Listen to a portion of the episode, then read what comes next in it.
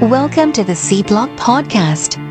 You stupid motherfuckers. Yeah, welcome to the podcast, C Blocks Radio. Oh my god, oh my god, you should know I'm crazy, ho. It's time to listen to me through this transmission. I just want to entertain you through my damn vision. So everybody kick back and just open your ears. We're premiere over premiere, know that I'm here. Celebrate the good life with this dumbass. One conversation placed in just one track.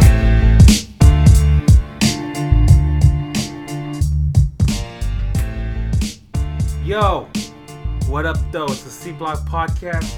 Chilling here tonight on a on a Thursday night, Friday morning, drinking a little bit of brews. What's going on, ladies and gentlemen? Uh, we're just chilling. I got my boy DJ Q in the house. Finally, I was waiting for an intro. Finally. My goodness. The greatest DJ of all time in this local county. Good morning. Good morning. Good morning. We're still we still up. Um for me, I don't do live radio like you do, Mhm. but welcome, bro. Hey, man, it's a start. To start, Yeah, it's a nice operation you got here. it's uh I'm gonna tell you right now, bro. It took us about uh, an hour and 10 minutes to get going. A long time to get this shit going. it's all right. Um, we're gonna get this going right now because it's late. I know you gotta go to work tomorrow. Where do you? You're not gonna, no station though. No, no station Rico. tomorrow. Just regular work. I'll tell you right now. I'm not even gonna.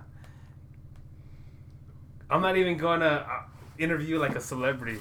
I'm gonna smash on you. all right, let's go. Bring it, man. What you got? Right off the back, Uh huh. if I if I put interviewing DJ Q, how many of your groupies are gonna follow along? Oh, already?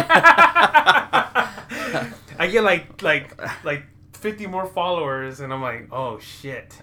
But y'all, you know, I've had a podcast for about 10, 20 episodes already. oh, man. This, uh, you're talking about a post you made, right? No, Oh, a post. yeah. I thought you made a post and tagged me on it. You got like 20 followers. Did I?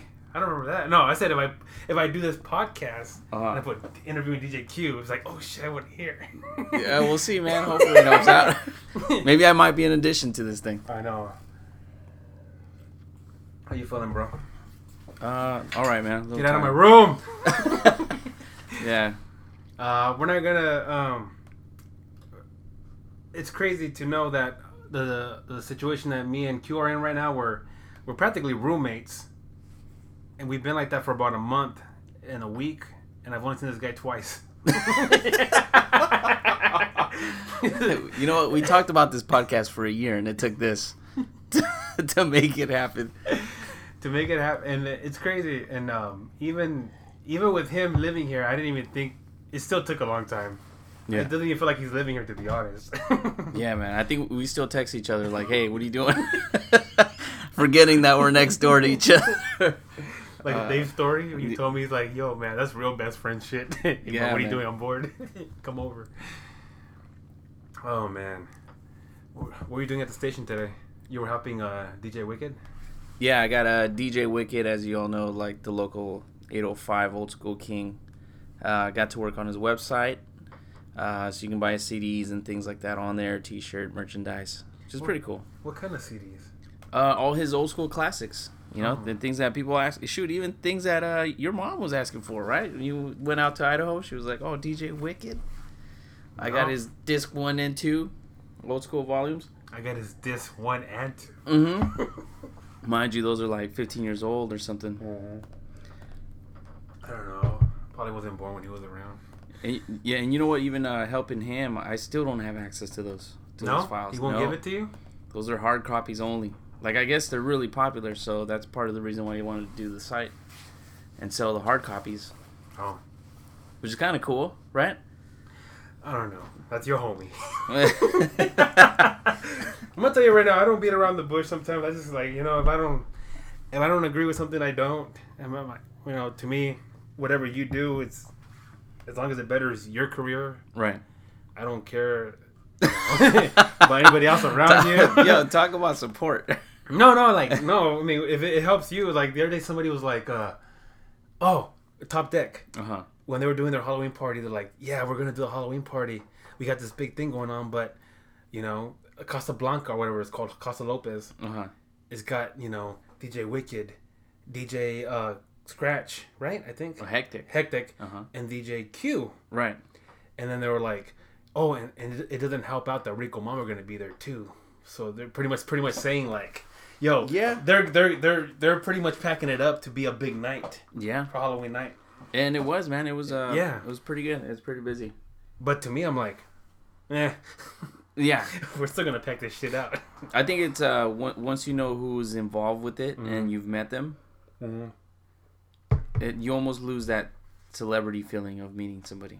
I think that's what it is, Yeah, right? yeah. Once you come around them more and more, then you kind of lose that. You, you kind of forget who you're around, and uh, I think that's what happened to me. You know, working with uh, Rico and Mambo for over a year, uh, coming closer to the end of this, actually wrapping up this whole year. Now I'm just kind of like whatever. Fuck. you know, they're just Yeah. like regular friends now. But you kind of lose perspective, and you can't do that. You got to stay on top and and try to keep it fresh as much as you can. Yeah. But I mean, compared to how how they were when you first met them to Uh-huh. where you at now, it's a whole different concept. Like, it's more Um, like like man, this is Q one. Wait, no, ninety five point. Yeah, that- yeah. That, I think that's the toughest part because, well, at least I got to say I was on Q one hundred four seven. But uh, from when I met them till now, they're still the same. Yeah, yeah. They're still the same. I changed. You changed. Yeah, Oh. I changed because I saw a whole different uh, side of radio, the side that I don't think pe- a lot of people know, um, and that's the quietness of it. Yeah. You know, because uh, as soon as they go off air, they don't they don't talk. I know they don't. it, it is quiet. You hear the awkward motherfuckers. you hear the light bulbs louder than than they're breathing in there. So, but I, I get it. You know, they're just kind of saving their own material against each other, Probably. or yeah. you know. And what's more surprisingly is even though they don't communicate off air, um, as soon as that light comes on, they're clicking, man. clicking, They- they're yeah, clicking. they're just answering left and right. And Cat too, man. She's really good. She um, on the spot, she's good. Mm-hmm. Yeah, she she's very very smart, classy Latina. Fir- first time I was there, Mhm. I don't know if it was your first day or second time there.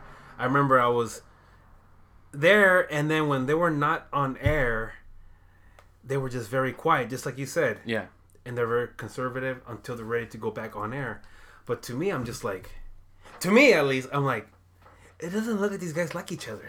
Mm. they fucking hate each other, Yeah. but when the light goes on, hey Rico, hey Mambo, Yeah, no, no, they they like each other. They're good. They're good They're to each for- other. Yeah.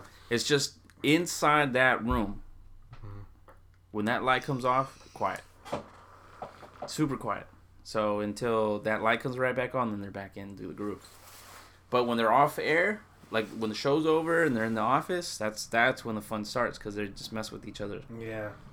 They still get work done, but you, you know, that's just something you don't see. Mm-hmm. They're fun to be around with, man. Yeah? Yeah. No, that's cool. I don't know. I just remember them from back in back when I was like five. Well, shit. Yeah. Before Hey. you were listening to radio. You know what's crazy? I don't remember them being on air, man. I just remember the Friday night shows on Q105 at that time. Mm-hmm. You know, and recording the um, the Friday nights because that's when they played all the uh, New York hip hop. They did? Yeah, all the East Coast hip hop is when they used to play it. Uh, I can't see it.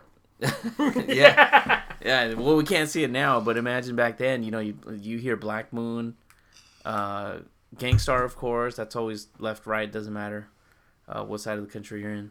That's hot. Mm-hmm. That's always gonna be popping. Um, Method Man, I remember when that was coming out too.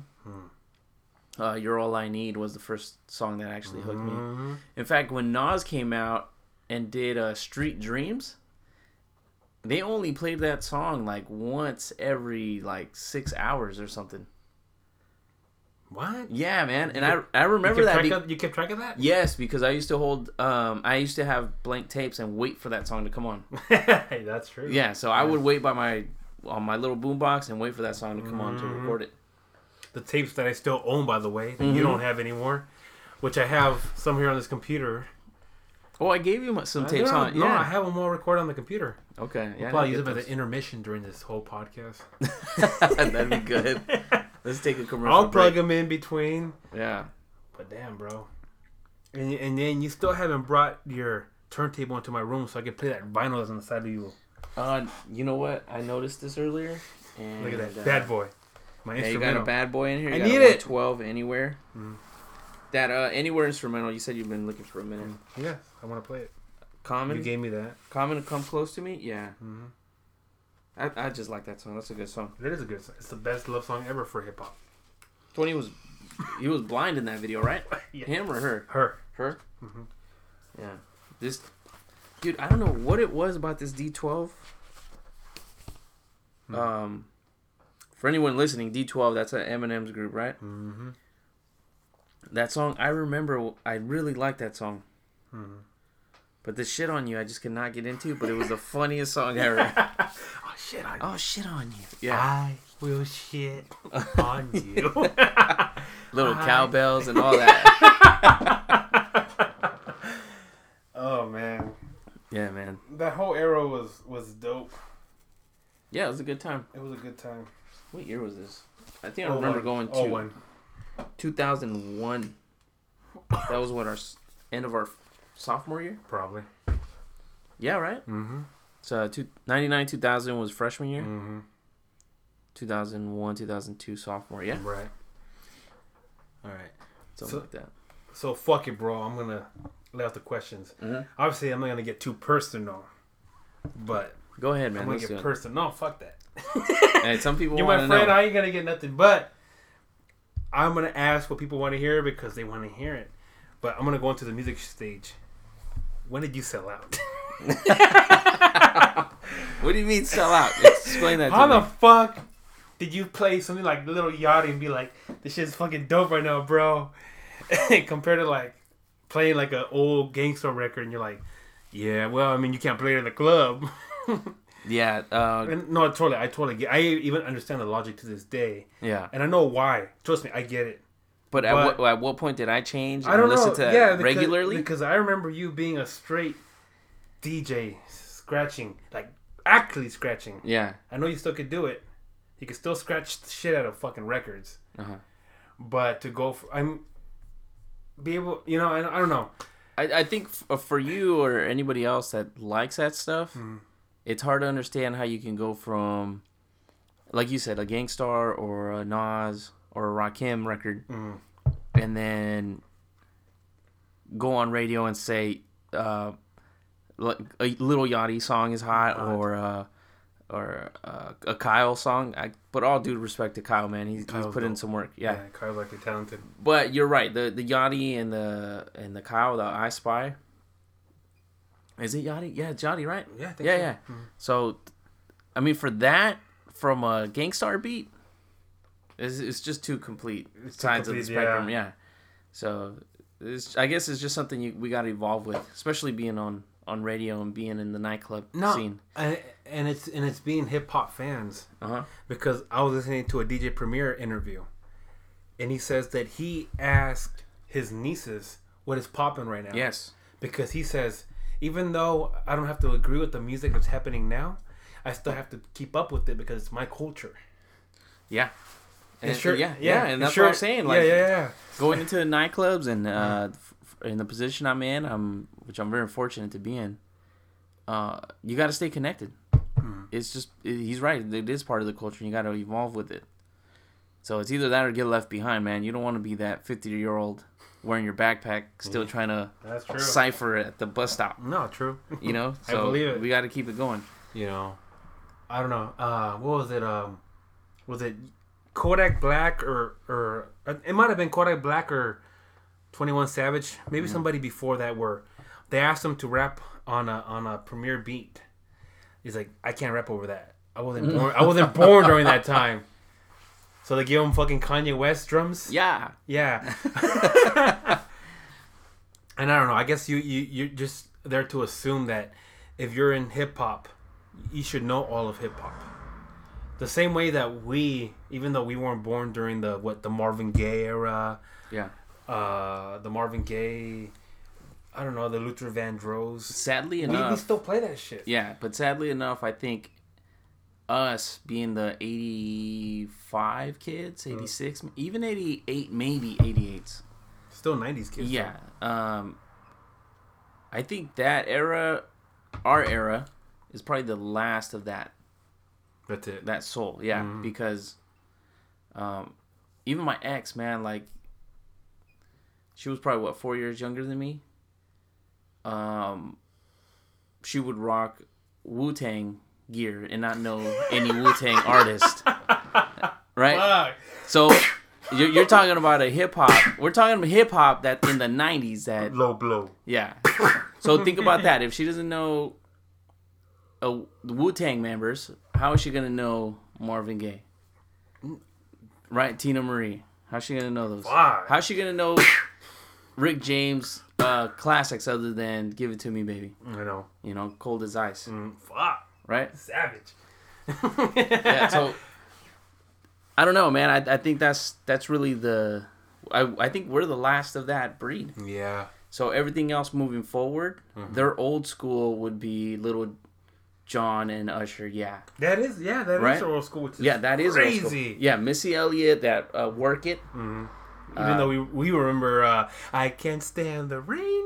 Yeah, we remember that. yeah, shit. yeah, we remember that. But no, not th- this whole new generation. No, it's all it's all trash. to say, to say the least. If you had any kids in the Yeah. nineties, your kids are trash. It's crazy because real, realistically, Nas is my favorite rapper, Mhm. and obviously in my in my in everybody's minds, a lot of hip hop fans, Illmatic is the best hip hop album of all time. But I was thinking about it. When I really started getting into hip hop, where I started having to understand it, it must have been after 2000. Like when I actually, like, cause I mean, you were listening to radio and recording shit, same same as I was Uh huh. but I never really understood artists and where they were coming from until later on in life. Man. So I didn't know Illmatic really until like 01 Yeah. when I started actually playing it, or because One Mic is a song that got me into it. One Mic. One is, Mic? One Okay. Mic is Yeah, that favorite. was- yeah That was definitely later on. later Um, on. But like, see, I wasn't trying to understand names of music until like later on in life, and I was like, okay, so I had to go backtrack Yeah. to the fact I feel like I I went through that era, even though technically I never did. Fuck. That you know what's weird about that? That was 2001, Yeah. and I- like I mentioned earlier, I remember hearing Nas "Street Dreams," right? Mm-hmm. Uh, man, what was that? Uh, 96. 96. Yeah. Okay, so that album, which was what it was written, It was written. Okay. Yeah. 96, right? So I remember when Nas came on uh, MTV. So I was, we were 11 at that time. What? Yeah. Hell so yeah. I remember staying up late because MTV wasn't playing hip hop between main hours. They wouldn't they wouldn't play any rap videos until like 10, 30, 11 at night after like Beavis and Butthead and all the other garbage, right? So I remember that interview they did on MTV Rap. Yo, MTV Raps. That one chick, she went down and uh and interviewed Nas at the uh, Queensbridge or the Queens, whatever their their borough or whatever they're in. And uh, fuck, man, I remember that like yesterday. And then next thing you know, I'm waiting for the song on, on radio on Saturdays, Saturday Ready mornings. to play it yeah. on your tape deck. Friday nights and then Saturday mornings that when we would when my mom would take us out to the swap meet. I'd be like, no, I'll wait in the car with my boombox, Yeah. trying to hear listen to the radio in the car and record it with the Yeah. boombox. there used to be a time, yo, before there was CD. Well, no, CD was still around, but most of us cats would still have. Uh, we would buy a ten pack of cassettes hmm just to record songs on the radio. I still have all my cassettes that I won't get. I won't get rid of. Just hoping that the day that maybe somebody would be able to dig- digitize them in high quality, because I have them in good quality on my computer, but I will not get rid of them. Same thing as VHS tapes. I'm not ready to get rid of my VHS tapes until I know these are obsolete, behind, like beyond hope. You know what's a trip is the CD never took off until mid late 90s, Mm-hmm. and it came out in 82. 92, yeah, 82. 82, 82. Yeah, 1982 is when it came out. So you figure 1982, it took it Ten years. almost ten. 10 full years for it to really take off. No, I think Doggy Style was the one that blew it up. That, the blue the, the CD? Yeah. Yeah. Uh-huh.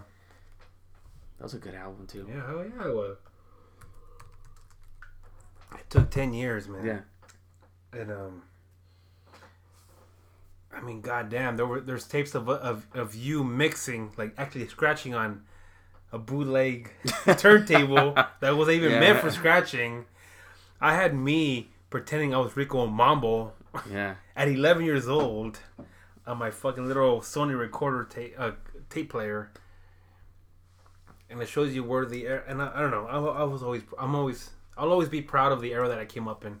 Yeah. You Yeah. know, Doggy style. That was 93, man. 93. Yeah, hell yeah. That would have been 11 years. The Chronic was what 92. Mm-hmm. Um, Illmatic was 94. Same as uh, Ready to Die. We just came up in the prime of hip hop, where you get to you saw the uh, evolution of it. Yeah. you know and um i don't want to hate on hip-hop nowadays bro i seriously don't No. like i really want to keep up that's why i started i went on spotify uh linked up with the RapCaviar which keep keeps you up to track with the new rap with, with the, the new, new art- rap yeah. stuff. Yeah. and i mean i just gotta keep going with it and i understand why it's hot you know but like when you were djing that wedding Mm-hmm. and the kids came up to you and they were like do you have this song do you have that fucking song do you have that? and they, you didn't have most of those songs Yeah. because they were probably I don't know they were probably like artists of that artist branching off, Yeah. And that kid had had you, you were playing his uh, the music from the auxiliary cord, Yeah. whatever the auxiliary cord is now apparently because I don't know what the fuck it is. Yeah, and uh, you know what's weird about that is uh, you don't, as a DJ, you don't want to give the auxiliary up. It's like being in your car. Yeah, It's like you have your own playlist. You want to stick to your playlist. You don't want to. Nobody mess up my playlist. This is I made this playlist for us. Now Yeah. let's go to Vons. yeah, you know, you're not even getting ready for the club. Let's just go shopping. yeah, um, But those kids, they want to play what they think is good for them and what's good for their friends. So when that time comes to play it, they're like, "Play it right now, right now. It's gonna hit. It's gonna hit." It usually doesn't hit. it doesn't. It doesn't.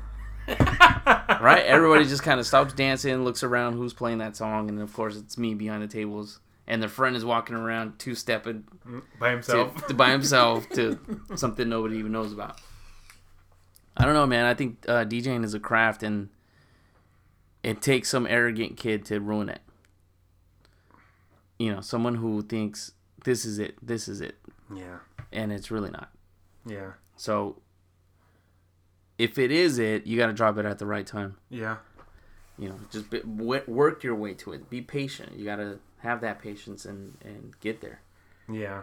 Man, you can't just be dropping stuff in, man. It's uh, it's always a battle. Weddings are a battle too, man, because they, you have these older women. They're like, play this Madonna song or play this David Bowie track or uh, uh, play something I can dance to, whatever the fuck that means. Yeah, You know, when everyone's dancing but them. So you can't please everybody. At that point you're you're conflicting with three generations apart. No, two, Yeah. maybe maybe three, two, whatever. Madonna going to what little Yachty. Yeah, That's a big Exactly. difference. Yeah, that's a big difference. like that Rolex song. Mhm. You know what I'm talking about? I'm sure I do. with the little dabber ranch, right? Mhm. Um, play that and then go into like this is how we do it. Fuck. Yeah, it's almost impossible, but you can do We it. can do it. Yeah, you can do it. It's just how you do it. Um, man, we, we were uh, on some throwbacks, so I just want to bring this up. The first song that really got me into like a hip hop, believe it or not, was uh, Vanilla Ice, Ice Ice Baby. Mhm. And we went down to Mexico to visit my grandma for Christmas. Fuck. So we're at her house, and she lives on these old school, like what do they call it, a barrio, right? Mm-hmm. So it's kind of like a, an apartment complex that's in a in the shape of a U, Okay. right? It's three floors. Uh, Its centerpiece has a couple picnic tables. mhm. So I'm I'm just hanging out there, and I see all these older kids just hanging around, and they're playing that Vanilla Ice, that Ice Ice Baby. And uh, when the hook comes on, they all start uh, doing the Running Man on top of the table. So I don't know why, but that always stands out for me, man. And I hate that fucking song, but that's just one of those things that sticks out where I was like, oh, what is this? what is this? Yeah. Yeah. And that was 93. So that was three years after that song came out, man. Because this thing came out in 90. 90. Yeah. Yeah. So that was my first experience to, like, I guess hip hop or type of like breakdancing, I guess. Would you Yeah. even call that breakdancing? Probably. It has like to- the Running it- Man, it- it's got to fall in some type of form of. It is. It's still. It's all in the same genre.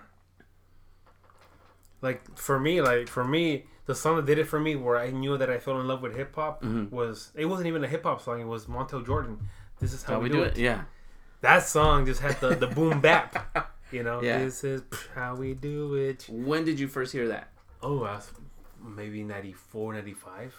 Oh, you right when it came out. When it came out, Yeah. everybody that was around me was like, I don't even know why you like that fucking song. Come on, listen to the fucking song. it's yeah, dope. man. Fucking had it recorded on my boombox. I don't know why I liked it. You know, I didn't even know who the artist was. I, even to this day, I think it took me seven, eight years later to find out who was really singing it. Yeah. You know, to me at the time, it was just the song. It wasn't the artwork that came behind it, who made it. It was just a song for that time. Mm-hmm. You learned the lyrics and you sang to it. You know, Yeah. I mean, I but I mean at the same time, It was. yeah, Man. I yeah, remember- you're right, dude. It was it was catchy. it was catchy. Who It was a fun song. mm-hmm. Still is. It still is to this day. Yeah, I think uh, that one and uh, that blow the whistle, but blow the whistle is kind of losing its its steam. You think so? Yeah. It's not aging good. Mm, I don't think so. I, I get more of a pop, you know, that wrestling pop, right? Yeah. You get that pop Yeah. more with uh, "This is how we do it" than blow the whistle. Mm. Blow the whistle, you can just throw it in there at any point and it, it'll sound good. But this is how we do it. Is that's the one that gets that Y two K. Damn, that's crazy. Blow the whistle's aging badly, huh? I think so. Yeah, I don't get the same responses I used to. Um, blow the whistle and um, tell me when to go. No. No, it does. I don't feel it gets the same pop as it used to. Uh, this is how we do it, of course. And Nelly's, uh, what is it? Ride with me. No. Uh, Hey, it must be the money. no, that goes. yeah, That. yeah, that one. That one gets a bigger pop than blow the whistle right now. Wow. Yeah, Not, it was just kind of a. Nelly's first song. It's going down, down, baby. Country grammar. Mm, no, I haven't played country grammar in a long time. Maybe when I open, but not during peak hour. During peak hour, I can play uh, uh, r- that ride, Uh-huh. and that one will hit. What? Shoot, I closed a nightclub playing that song, and I let them sing the hook. You know how I always you cut the music when they're singing the hook. I let them sing the hook and cut the music. Let them finish the hook, and then that was it. Last song of the night. You know, everyone who's had too much to drink, call your call your drivers, call your Uber, Yeah. whatever you need to do. You know, make sure you guys get home safely. Mm-hmm. Take care of your bartenders. As soon as I finish that, that's it. Boom. Oh wow. Yeah, and that was a good time, man. Crazy. To close out the night with Nelly, that made me feel nice. Yeah. Especially when everyone's still screaming and fucking getting out of control. right? I was having a good time. Damn. Still buying drinks like it's 8, 8 10 o'clock. At Uh, night? still during happy hour. Yeah. Yeah, I mean, we're closing at 1.30 and these people are still screaming. So it was it was a good night. That's over at Rookies, downtown Ventura. Oh. Yeah, dude. I, was was, a- I thought you were gonna say like somewhere in Camarillo or somewhere in No, no, that, no, that Camarillo man at, over at Rookies. Uh, shout out to uh, security guard who got stabbed, What? Steve? closing out our nights. Oh. Yeah, so, so one of the security guys got. Stabbed. He's still alive, and, right? Uh, they they stopped all the DJing for a minute. Crazy. I always thought that Nelly's country grammar would finish up at night.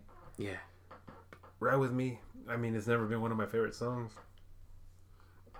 But the one with Pharrell. What's that song called? with Pharrell Yeah, and who? he made the beat. Uh, it's not going down, down, baby. It's not right with me. It's the other one.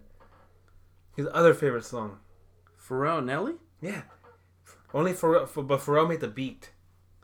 Oh man, I don't. Yeah, it's it's obvious. It's a, the uh It's not a country grammar. No, No. no. no, it's Nelly's second best favorite song of all time. It better not be that trashy ass song that Pacquiao came out to. No, no, no.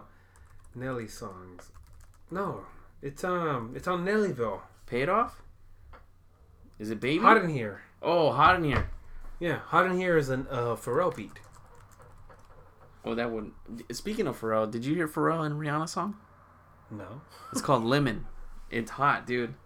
She sounds a little bit like Fergie, which is kind of disappointing, but the beat is dope. But it's still is it still popular drink? yeah, lemonade will always be a popular drink. Is it a good song though? Yeah, it's a very. Is it song. better than the uh, the uh, DJ Khaled song? Which, which DJ Khaled song? The song? one that remixed the Santana song. that guy has like three albums on the top one, one list. Oh, Not even top ten, top one one. where she goes, I, "You want to see me naked, naked, naked?" Mm-hmm. Oh, that Wild Thoughts. Yeah, what thoughts? What thoughts? What tater tots? yeah, man. If I could, uh, yeah, that, that's a. Good. Right. It kind of has like that that bass sound to it. That's Rihanna. Who? Rihanna and it's actually Nerd. N E R D. For for who's that one? Theirs? I don't know. Shout out to them people. I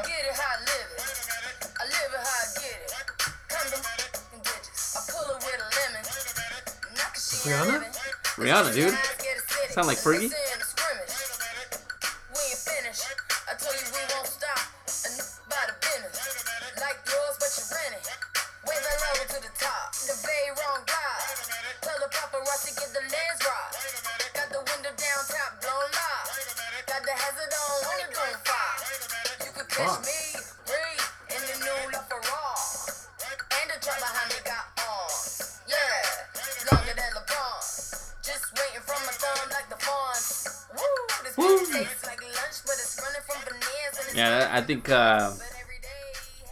that's the song right now, dude. That's gonna be the song, or is it is song? or It It's going is to song. be. It, it's. I think it's gonna be. That's gonna be the fall song. That song's hot. People pick up on it. You play it right. Yeah, you, you can do a little something with that one. Fucking artists, man. They already know what the fuck to do. Yeah. The timing of it is perfect because there's a lot of that uh that like reggaeton sound Yeah. going on right now. You know, like the Mi Gente, the, the J Balvin, Mm-hmm. and then that um uh the Montana track. Mm-hmm. You know, with um with those two kids. Mm-hmm. Well, that that fucking YG song that has the the 112 sample. Oh yeah, the Ty Dolla song. Yeah. Yes. They were- somebody was saying, why didn't the song come out during the summer? yeah, this would have been a banger. During the summer, right? Yeah, this one. That's the original. No, No. this is the remix, but it, it it's sped up, but it has that West Coast sound to it, right? Like like the the claps are more slappy.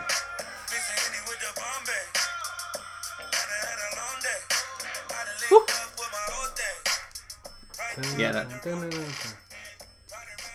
Fuck, I don't know. Yeah. I don't know if to be mad at the song or not. Yeah, no, it sounds good, man.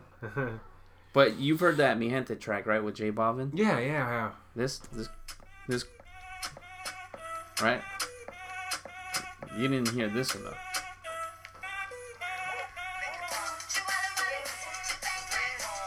Is that the sample in it? Yeah, it's got that uh, Bravehearts. That's part of the song.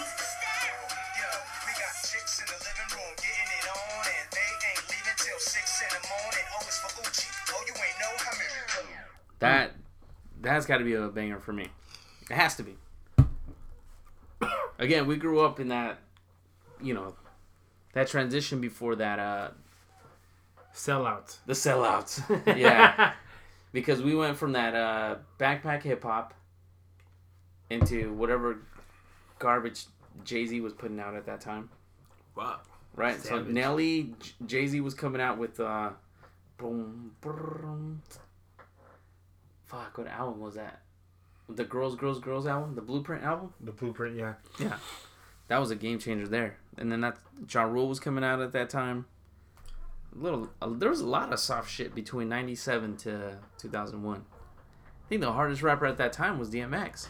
yeah. Right? DMX and the Ruff Ryders. The the- Ruff Ryders. Yeah. Yeah. You had the mixtapes and everything. Yeah, because e- even uh, Tribe Called Quest, as hip hip hop as they were, they they went a little, uh, kind of R and B pop. Yeah.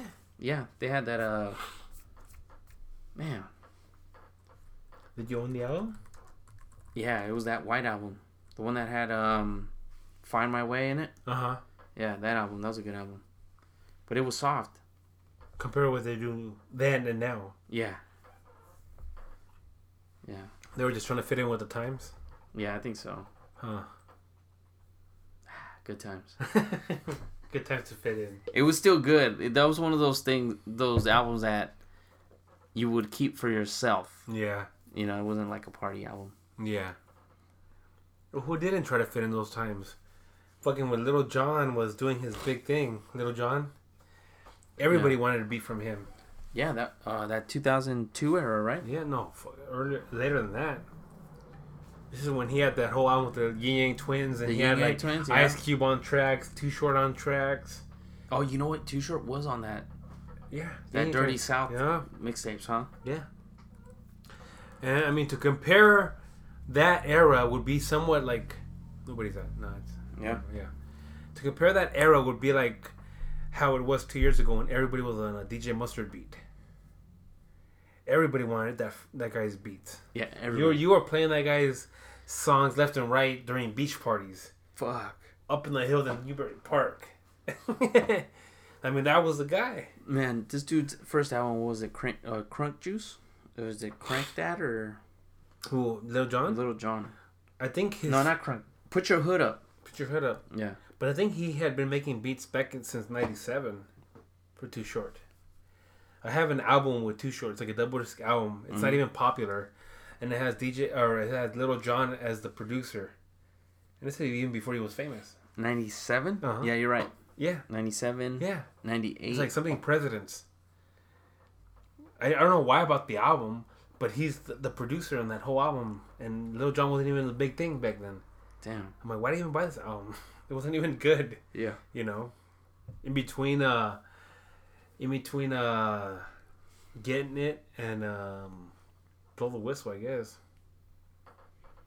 Man, you're going back. i know i have i have those albums in my closet i gotta, gotta get rid of them Fuck, he's in there, dude. 97, you said? uh-huh. little john's been doing it for a long time Get Crunk, Who You With, the album.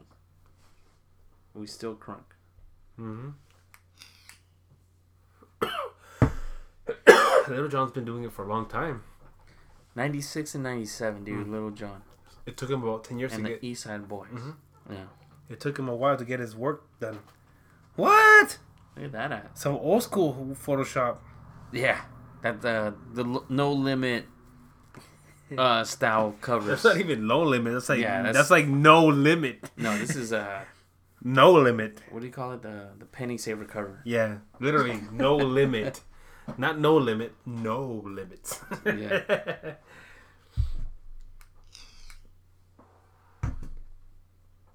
Fuck, bro. Since I've been getting on my on my Photoshop game, I remember when you were starting to do Photoshop back in like 09, 010, maybe 08, 07. When did you start Yeah, getting I think- Photoshop? 07 uh when I started doing hip hop Thursdays in Oxnard. Mm-hmm. Uh, the promoter there at the time, he uh he gave me a, a CD to download Photoshop into my computer. We're talking about double R. Yeah. Okay. And he goes, "Hey man, you could uh why don't you do our flyers? Have you ever done it?" And I said, "No, but let me see. I'll I'll play with it." And that really was the beginning. I didn't turn it down. I just want wanted to try it just to see what I didn't even know what I was doing. No? In fact, you were with me the first time I downloaded that I thing. remember. And uh I remember it was a yellow flyer. It was like an eight and a half by eleven or whatever.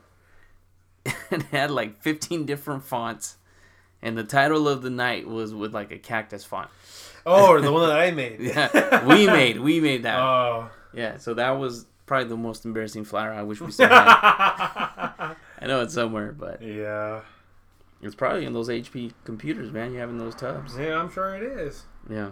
But I made mine from fucking photo, photo, uh, whatever, whatever it is called for Windows. Paint. Paint. Yeah, there you go. Trying to give it some extra credit Yeah, with some photo. Paint. What PS was that? Adobe? Uh, no. Photo Paint. No, it was Paint. Paint. Yeah. Worst stage of my life, but and I, I remember Riley was like, yeah, it's nice, but uh, it's not what we're trying to look for. Yeah. He's like, yeah, it's cool and all, but uh, throw that in the trash. My mom still has the flyer of when I did the Hip Hop Thursday when I uh, did it with Riley Real. Oh yeah, I, She I remember has doing like, that the, one. The flyer one, yeah. Yeah. and that was in your beginning stages. You know. Yeah, no, that was all Riley's thing, man. He had a nice concept for it. Like he had the vision for it.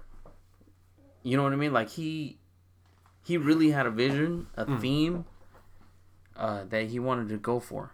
Yeah. And uh, he executed it right, man. And it worked. Think about that. Seriously, think about that. How many acts that he brought on, how many people that came on, Yeah. how many people that wanted to be on, even more so. Yeah. And that, that opened up a lot of doors for a lot of uh, local artists.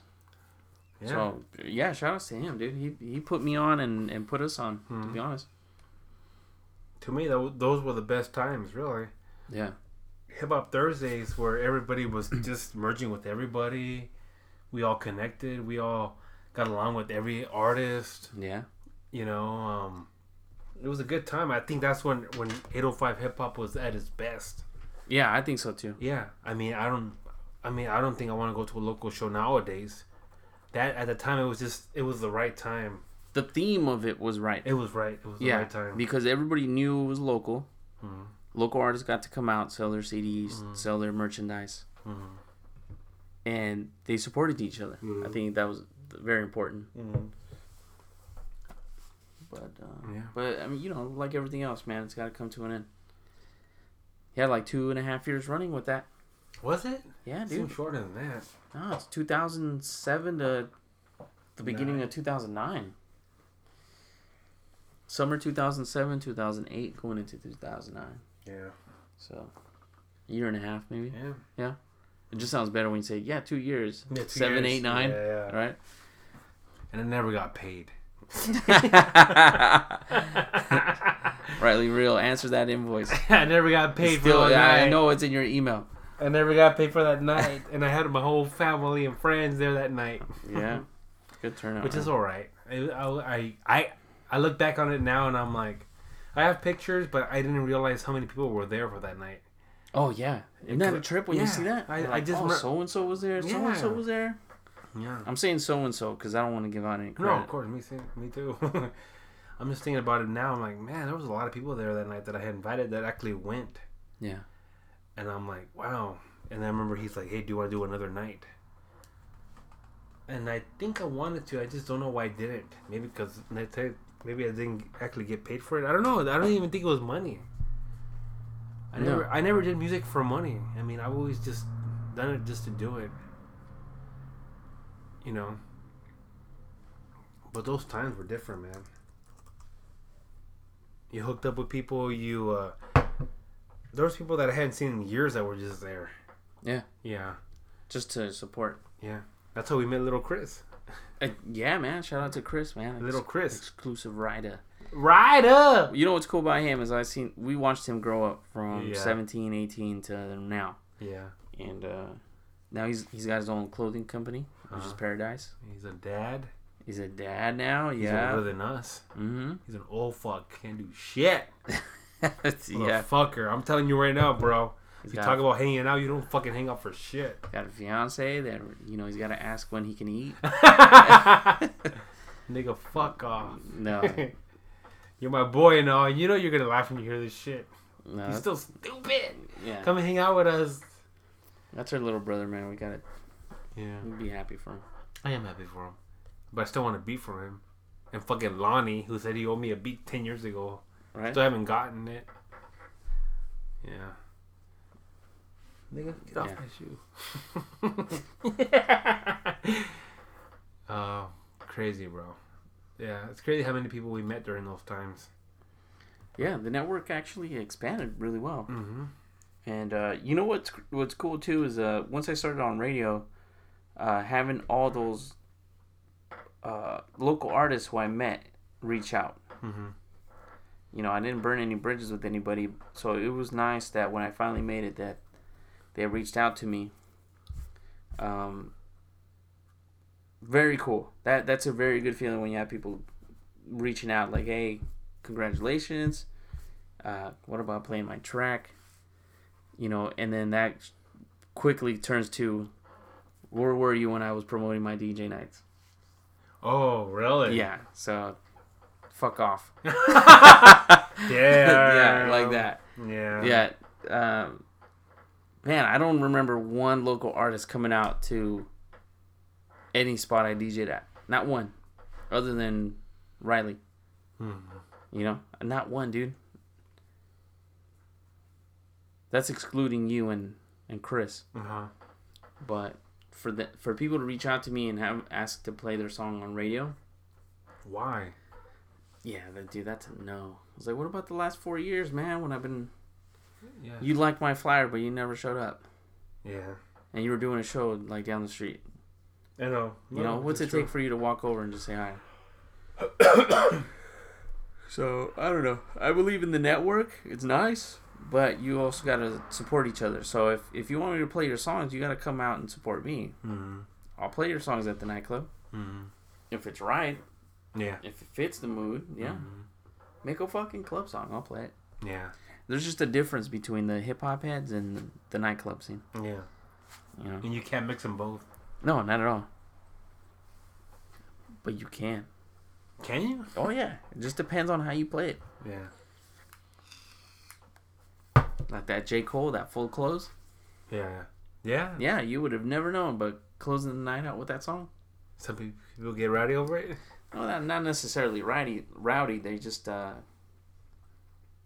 they acknowledge it like, oh, Yeah. you know, because they're they're with some. They might be with somebody they really like, Yeah. and that might be a track in their phone where they're like, fuck.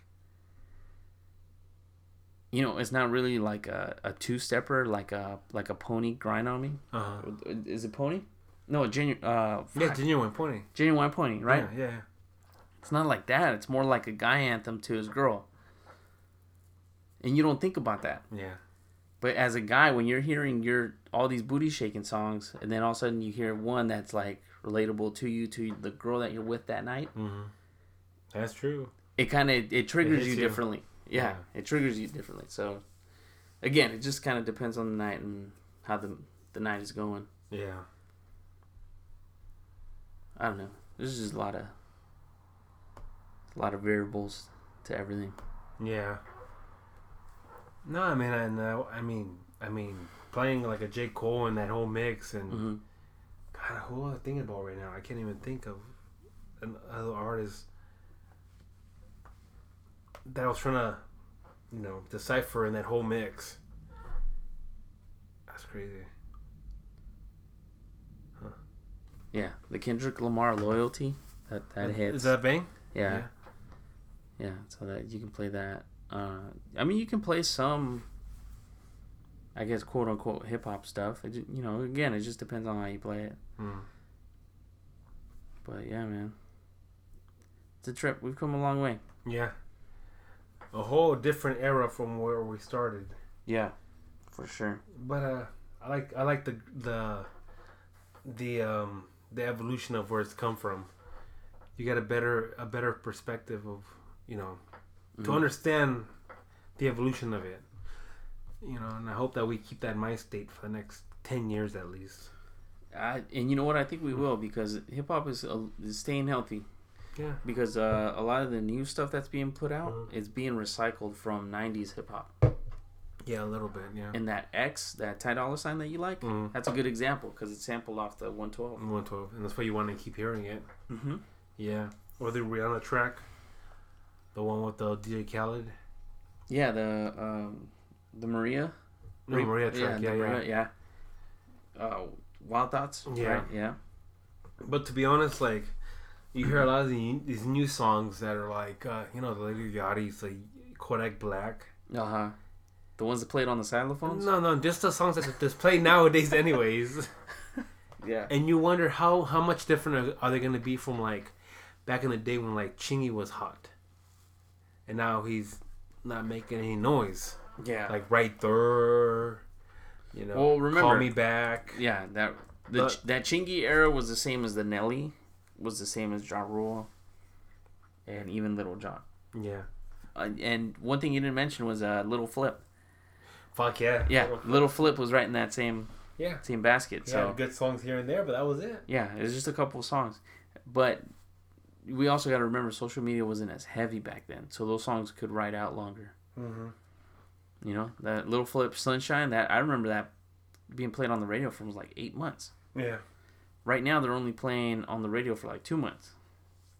What every song? Whatever's hot. So you have they break it down into category or yeah, kind of alphabetical category. So you have your A tracks, which are the new hot songs. B tracks, which are recurrent or last month's, let's say. Uh, C, which would be like the first or whatever last quarter was, and then D's, the beginning of the year. Okay. right? So you start breaking it down. You have your your D, which are your classic throwbacks, whatever or whatever's hot that year, throughout the year. C, uh, beginning of the year. Uh, B, last couple months, and then A's, which would be what's hot right now. What? Yeah, They call it. They call That's it. how D, they they call down. it D D classics as hot classics from the beginning of the year.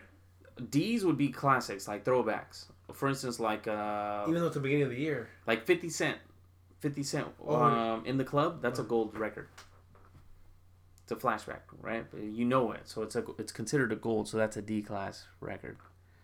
Um, but in that same D class would be like last year's uh, Big Sean. I don't fuck with you. Yeah. That would be a D. So they're they're kind of mixed up. So you have your classics, then you have recurrents, um, last couple months, yeah. and what's hot now. So where does that Broccoli song come in right now? Right now, it would probably be like a C, because it was at the beginning of the year. Okay. Really? Yeah, yeah, we didn't hear, dude. That twenty four karat that came out last November, Uh huh.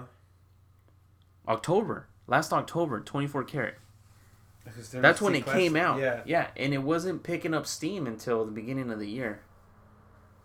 And what is it now? A C classic? Well, now it's a B. It's like a recurrent track, but still hot. Yeah, that's one of those. That's like the blow the whistle type of track. What? Yeah, that's a. This is how we do it type of track. Yeah. Even though it's new. No, Newish. it's not well newish. Yeah, Yeah. but you figured it, it came out last October. It took two months for it to put, pick up steam. Yeah. you know, and really be put out there. It's still a hot song, I think. Wow. Even to this day, I still play it at the festivals. Yeah. Well, Yeah. why wouldn't you though? It's only like less than a year old. Yeah. And that's something we haven't talked about was the festivals. I do a lot of the California beer festivals and things like that. I know I've been there. which is a whole different it's a whole different animal uh, to radio, you know? Uh, yeah, it's just a, a whole different environment. You got to play hits from 80s, new wave, 80s rock, Mm-hmm. uh, old school throwbacks, hip hop throwbacks, and maybe some of today's pop, country, and hip hop Yeah. In an hour. Yeah. Just make sure that your fucking microphone doesn't get cut off. or your turntables. yeah. and they blame it on you and not the actual production team. Oh yeah, we were at Aptos in uh, what is Was it? it Santa Aptos? Cruz. Santa Cruz. Yeah, a- Aptos, Apos, Apos, A T P O S, right? Aptos. Um, and for whatever reason, the sound went completely quiet. Quiet. But the, our, my booth was still working, so I can my mixer and everything was still on. Music was still playing, but the main sound system was off. It went to trash. Yeah, Yeah. and uh, what went as a good day kind of ended that way. That was a fucked up day. Yeah, I mean overall it was still fun. Yeah. You know, we, we got to meet new people, hang, hang out. Mm-hmm. We got to eat at a good spot. Yeah. But you felt like it kind of ruined the vibe after that, right? Yeah. Cause you had, I mean, we felt it. Yeah, you Yeah, had you, people had, you yeah you had you had the bay going and stuff, but Yeah, once you go a minute or two quiet, where people aren't really seeing or feeling what's going on, and you can't communicate with them because your mic is off, Mhm. and because the sound is off or whatever. Mhm. That's it. That's where you really start losing the crowd. yeah, yeah. And we thought that it was you, your your your sound system, but it really wasn't. No, the booth was still playing. Yeah. The music was still playing. It was just the main house. Yeah, But a little fucked up. yeah, it's all right. That stuff happens, man. Yeah. Nobody to blame really. You can't, you can't plan stuff like that out. Yeah. But it was fun being out there for a couple hours. Mm-hmm. Well, more than a couple hours. We went out there, we drove five hours out there, and we came back the same day. That's a little savage road trip. Yeah, little savage road trip because we were planning on staying out there the whole weekend, and for whatever reason, we just didn't do it. We just felt like we had to come back. Like, oh man, like yeah, let's just go home. We don't want to be here right now. And um, you know, we decided to come home, and that was it. You know what's the trip is we actually try to make it out to San Francisco, Yeah, and we got what like ten minutes up yeah. on the freeway, and we're like, nah. no, because we, we still had an hour and a half to go, which is weird. Yeah, that freeway was crazy packed. Uh-huh. We were planning to stay in Aptos too, but just the environment that we were in at the time, it just didn't feel right. No, it was a little weird. Yeah. It's like they were ready to kick us out. Mm-hmm. Good times. Yeah. We just decided to come back home and we went and we went and ate at this little Mexican restaurant. No, a little like fast food slash restaurant joint. Remember that? And uh, we made it what it was. The food was okay. You had your big old michelada mix. yeah, and you know what? I didn't finish that. No. That was uh, the Mexican restaurant in whatever ville that was. What Victorville? Yeah. Whatever it was. or oh no, Walk, Wa- Wax, no Waxonville, Joaquinoville. Waquinoville, Whatever. it was. Chinoville. Chinoville. and uh, that old ass restaurant, as long as, as old as it was, which I believe it was like twenty something years old, right? Yeah, It had an old Arby's. yeah, I remember that. Yeah, it had an old Arby's sign. Yeah, and it was covered. Remember, you said it yourself. You're like, they didn't, they didn't try to make their a, a brand new sign or a logo. They made their logo around that Arby's sign. That is right. they used the silhouette of the Arby's logo, that hat, and put their own logo within that. That's what they did. they didn't try to do anything with it. Like, well, this is all we have. Let's work with Yeah, it. Yeah, they, they used the same hat silhouette with their own logo inside the hat. Mm-hmm. Man, it's terrible. what a bunch of assholes.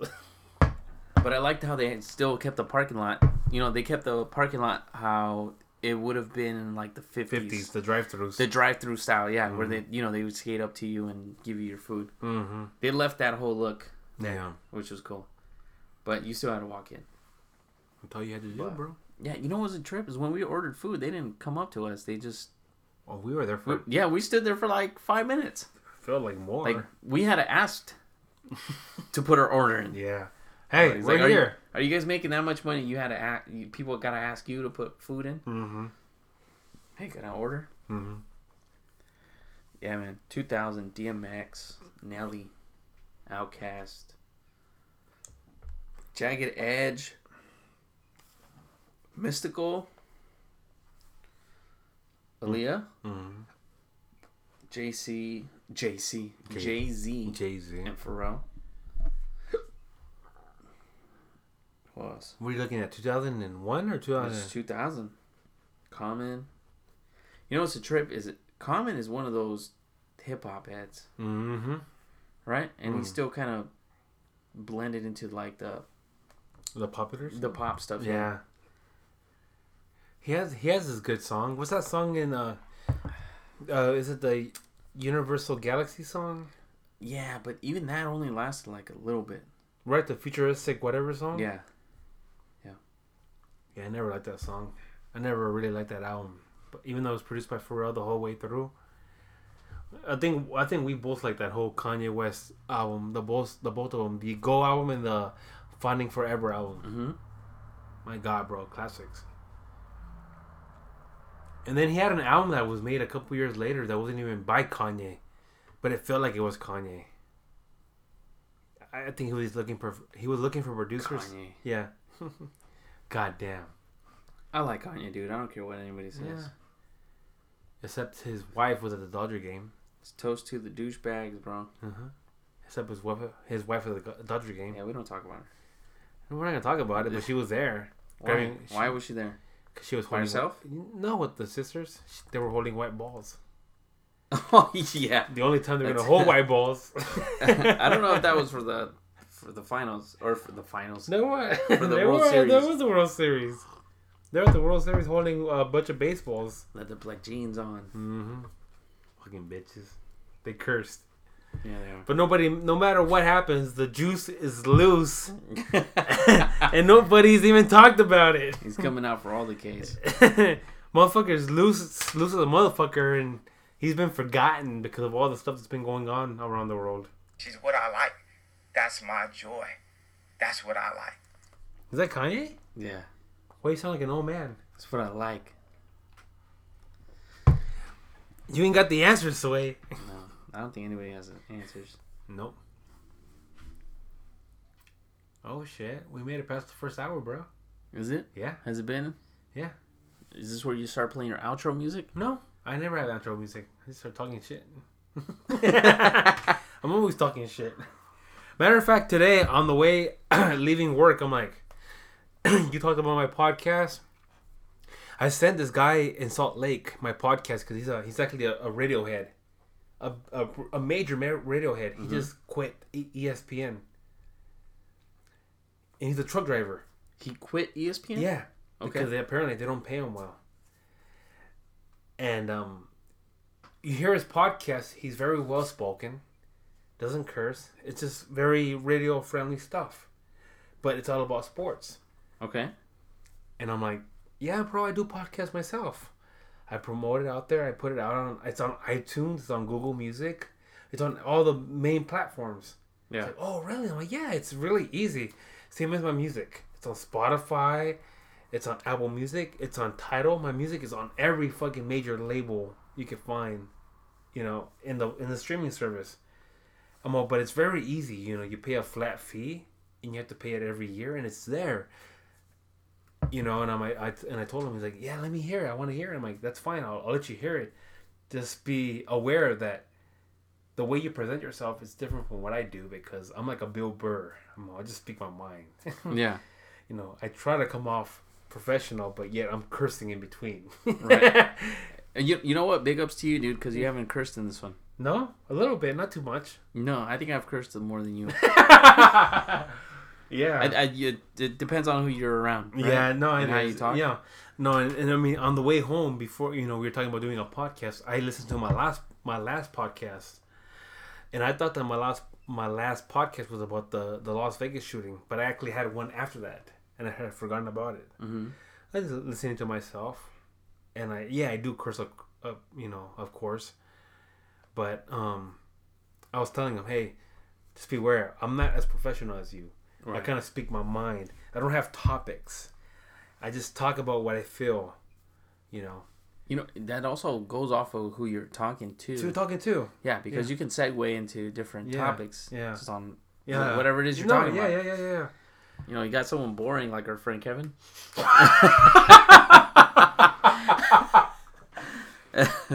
then you end up with a lot of dead air. No, I, I'm, I'm not even gonna lie to you, bro.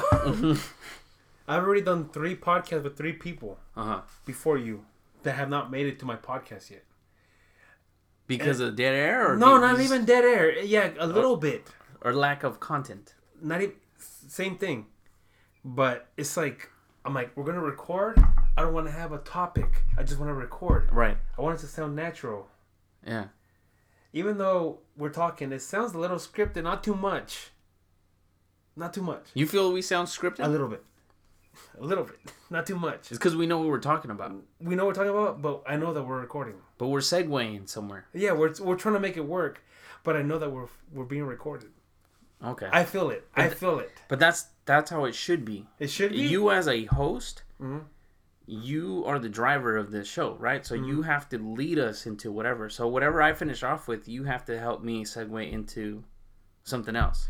Maybe that's true. So if you come up with topics and you start guiding me into a different topic, or you ask me something where you know we can go jump into something else. Yeah.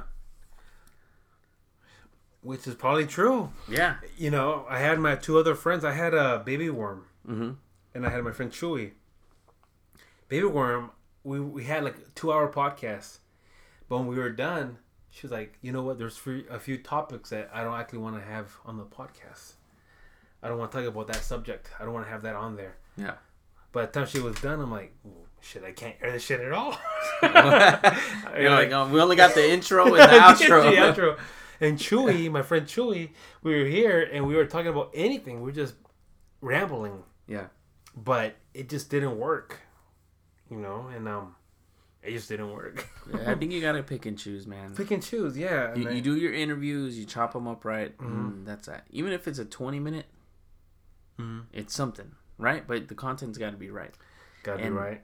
As long as it's the content. Yeah. Re- realistically, is the content what you're talking about, Uh, and how quickly you can switch over. yeah, I mean, we we spent 40 minutes just talking about music, that's true. you know, and it took 50 minutes for me to even mention I DJ for the California Beer Festival. Yeah. And that should have been the top, the front thing, the first thing. Hey man, you fir- the fucking, main you're doing these festivals, Yeah. eight thousand people, woo woo, country music, what nigga? Goddamn motherfucker. like that. That's what should have kicked it off. It's like, yeah, it's- you know, I'm, I'm pretty eclectic, man. Mm-hmm. So from alternative to rock Yeah. to country Yeah. to hip hop, it's like what what what began that? Fucking Vanilla Ice. Vanilla Ice and dancing on tables. That's all, that's what started. hmm Yeah. Shit, imagine that, and then that led to um, doing hip hop shows, and then photoshopping, and now I do my own website. Mhm. Now I'm doing websites, Yeah. flyers, uh, pamphlets, business cards, shit like that, man. I mean, it's it's a, it's. And you know what's crazy? I never really w- wanted to do that stuff. It just kind of came in. Yeah, it just came into my life, and it just kind of took over. Yeah. And next thing you know, it's it's a it's a side job. Yeah. You know, you go from making like twelve hundred bucks a month to making twenty six hundred bucks a month. It's on- all photoshopping? On, on photoshopping and playing music. Yeah. So you make an extra thousand dollars just on doing something that you're not really thinking of getting paid for. Mhm. You know, but at the same time, it hurts the game, man. It hurts the game. Yeah, because I'll I'll say it, dude. I'm a I'm that guy that was like, yeah, man, I'll I'll DJ, but I'll DJ for whatever, and that was wrong. If you if you want to DJ or you want to play music or you want to do graphics, pay pay for what you're doing because no one knows what you're doing, and you're doing it because they don't know what to do, right? So uh, if you want to rock a party, you know you can rock a party. You know the songs you want to play for a party. That should automatically. Man, it's hard to put a price out there, but minimum, minimum, hands down, minimum for a four hour, three hundred Yeah. minimum. Minimum. And I'm just throwing it out there. But anybody else charging like a hundred, hundred fifty, like that's all bad. That's all bad. Yeah. It's it's hurting the game for everybody else because as a DJ nowadays, you're do you got to think about it. You're doing your own flyers, more than likely. You're doing your own promotion. You're bringing your own friends, and at the end of the night, you're probably gonna have to buy your own drinks. yeah. So what good is it that you're DJing for a hundred bucks when you're probably gonna spend sixty to seventy dollars on drinks? Which is true. right? You're re- realistically you're going out there for 25, 30 bucks Yeah. for four hours. Four hours. Yeah.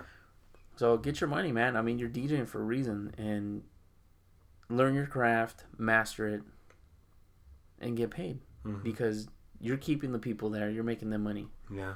A bar can make up to two thousand dollars a night, right? of and you're yeah. walking you're walking away with 100, 150. God damn, that's nothing. Yeah. Out of yeah, out of two thousand, and imagine the promotion that you did, Mhm. the time you put to put your flyer together. Yeah. or the money that you paid for somebody else to put the flyer. Yeah.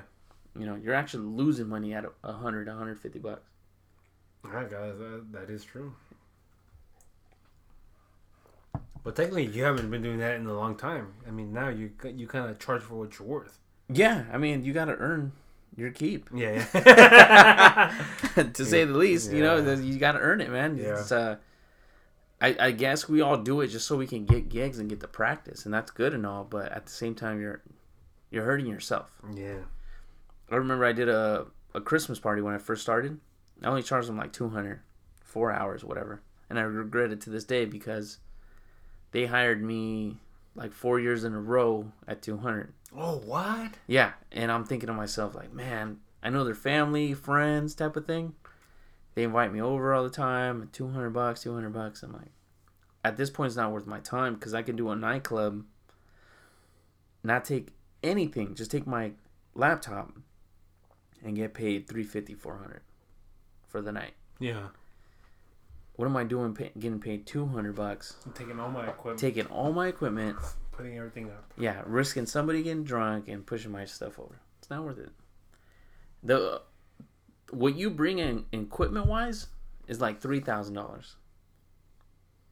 Right? You got your speakers, you got your stands, you got your wires, you got your mixer, you got your tur- turntables, you got your laptop, which is probably the most expensive part, and you're only asking for 150 bucks or 200 bucks. Mm-hmm. Like, no, you gotta ask for what you're worth and w- the amount of stuff you're bringing in. Yeah. Yeah. Shout out to Jay Scratch, man. He he told me that. Did he? Yeah. How are you gonna invest on five to eight hundred dollar speakers and only want to get paid like two hundred bucks? Yeah. So what? You want to get paid enough to get pay, pay those things off pretty quickly? Yeah, bro, you're you're paying you're buying speakers. Let's say just for the sake of conversation, eighteen hundred bucks. Right, your two speakers, and you're only asking for two hundred dollars for one night at a club that more than likely won't hire you again. No, charge them three four hundred bucks. Yeah. Get your money right. Unless they give you a contract where they're like, "Hey, uh, we want to hire you three times a month for the rest of the year." Let's say it's June. Two hundred bucks. Okay. Now it works. Now it's okay. Now even then it's still kind of flimsy. I would still ask for three hundred. But two hundred, if it works for you, cool. At least you know you have a gig every Friday or Saturday for the rest of the year. And because it's a contract, you might not even have to be there. You can just hire somebody else to be there. Oh what? Yeah. Yeah. Or hire somebody to open up for you. Yeah. Or just ask someone to go open up for you. Just paying a port. Just pay them a portion. Yeah. Exactly. So it just depends, man. Hmm. You gotta play your you gotta play it right. You gotta play your cards right. Mm-hmm. I mean, it's a long process, but whatever. And then the graphic thing is a whole another ball game. Yeah. Well, that's something you mastered apparently. Uh, not yet. I mean, I'm learning every day. Yeah. You know, you ask me stuff. You've showed me stuff that I didn't even know about. Me? Yeah. You know, so you're because remember you're coming in as a fresh mind, Yeah. so you're doing things differently than what I'm accustomed to. Yeah. So when I you when I do something and I see you do it a different way, Hmm. I learn from that. I'm like, oh okay. Yeah. So it's it changes, man.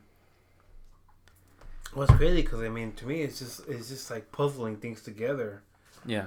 I mean, you get you you get the basic knowledge of the of the software. I mean, I guess you kind of work around it. Like, I mean, you were. I mean, the other day you showed me.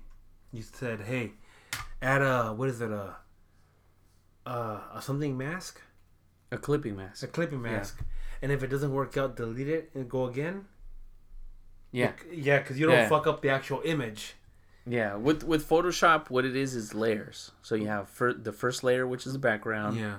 and then every layer after that is whatever you want to add on. So Mm. like uh, speakers or a drink, Mm. a picture of you, and then for every text section that you put on, that's considered a layer.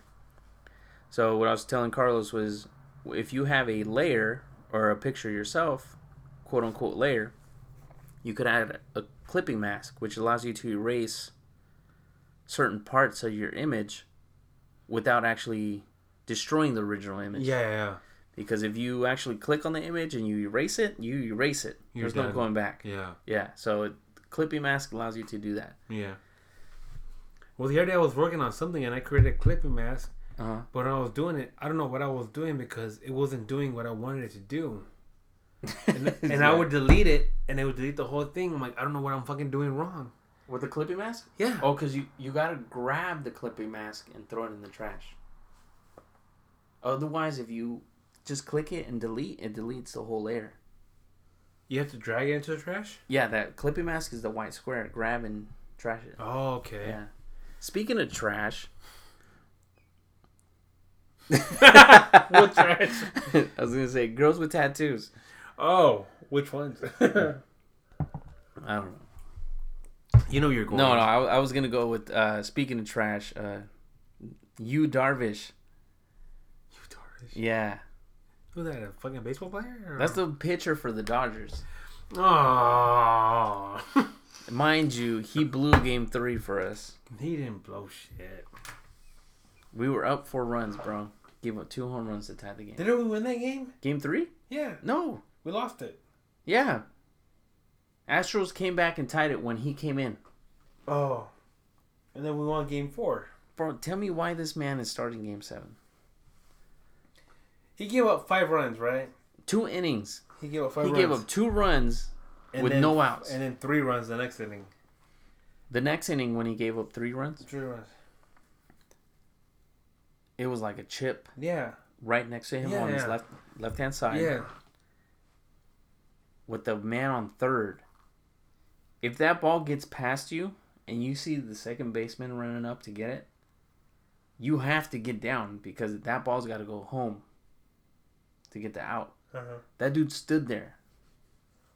So by the time the dude got the ball, picked up to throw, Darvish was still standing up and then got down. So that delayed the throw. So instead of throwing it home, he threw it to first to get the out. And he got it. He got the out, but they still got to run. Hmm. So what I'm saying is, the second he missed that ball, he should have already gone to the ground. That way, the second baseman can pick up and throw it. It would have been a four-one lead. But there was a chance that he wasn't going to get that out. No, there was a good chance he was going to get the out. A good chance, but not a, not a definite. He should have gotten the out at home, not the out at first. He should have gotten it out at home. but it wasn't going to be a force out. Stop the round. It wasn't going to be a force out. Because there wasn't anybody on No, second no, base. not a force out. But for But he the could- out he- should have been attempted at home Oh, base, Which it Yeah. was not going to necessarily happen. It wasn't. It wasn't gonna happen because Yeah. he was standing up. The thing is that the- the well, the play. thing is that even if you throw it to home, there's a chance that the runner could have ran back, and even though you could have picked him, It stops the the point. the point.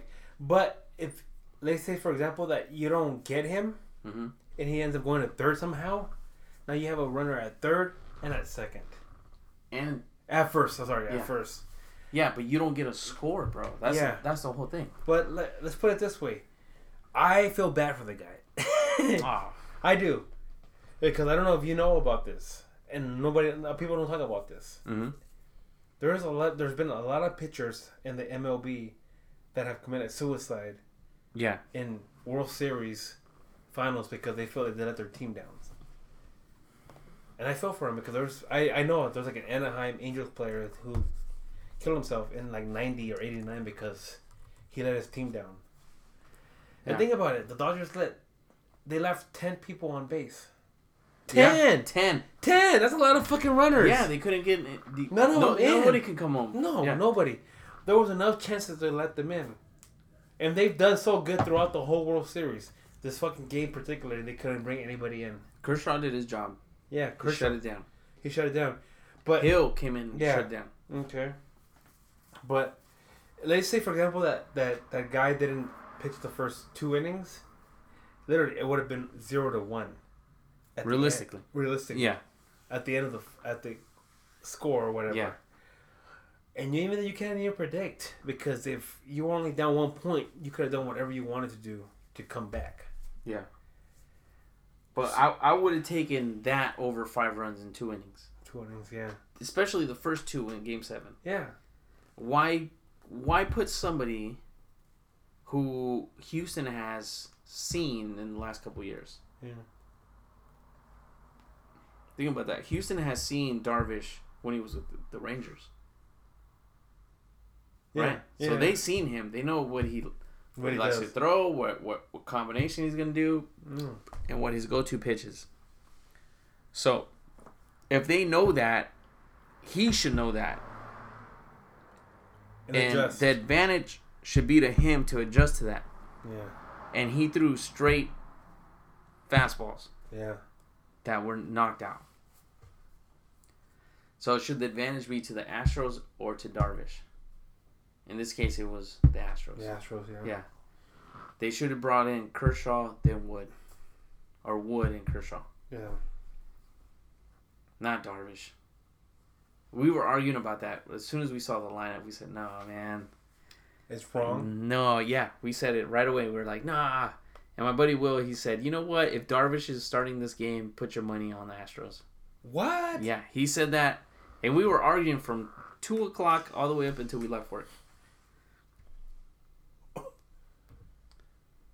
But uh, that's what it is, man. Yeah. I don't know. I mean, they said that he fucked up what what game two? Three. Oh, game three. Yeah. Yeah. But even Kershaw kind of like messed up the game that he did in game four. I think game four, game five, whatever he did, where he gave up five runs. Mhm. The only reason why nobody talks about it because the Dodgers came back and evened it up. Yeah. No, game six. It was game six. No, game five or game, I don't know what the fuck it was. Game six, we won. Yeah. It was one, one, two. It was the one. No, it was the one where we, where it was like twelve points,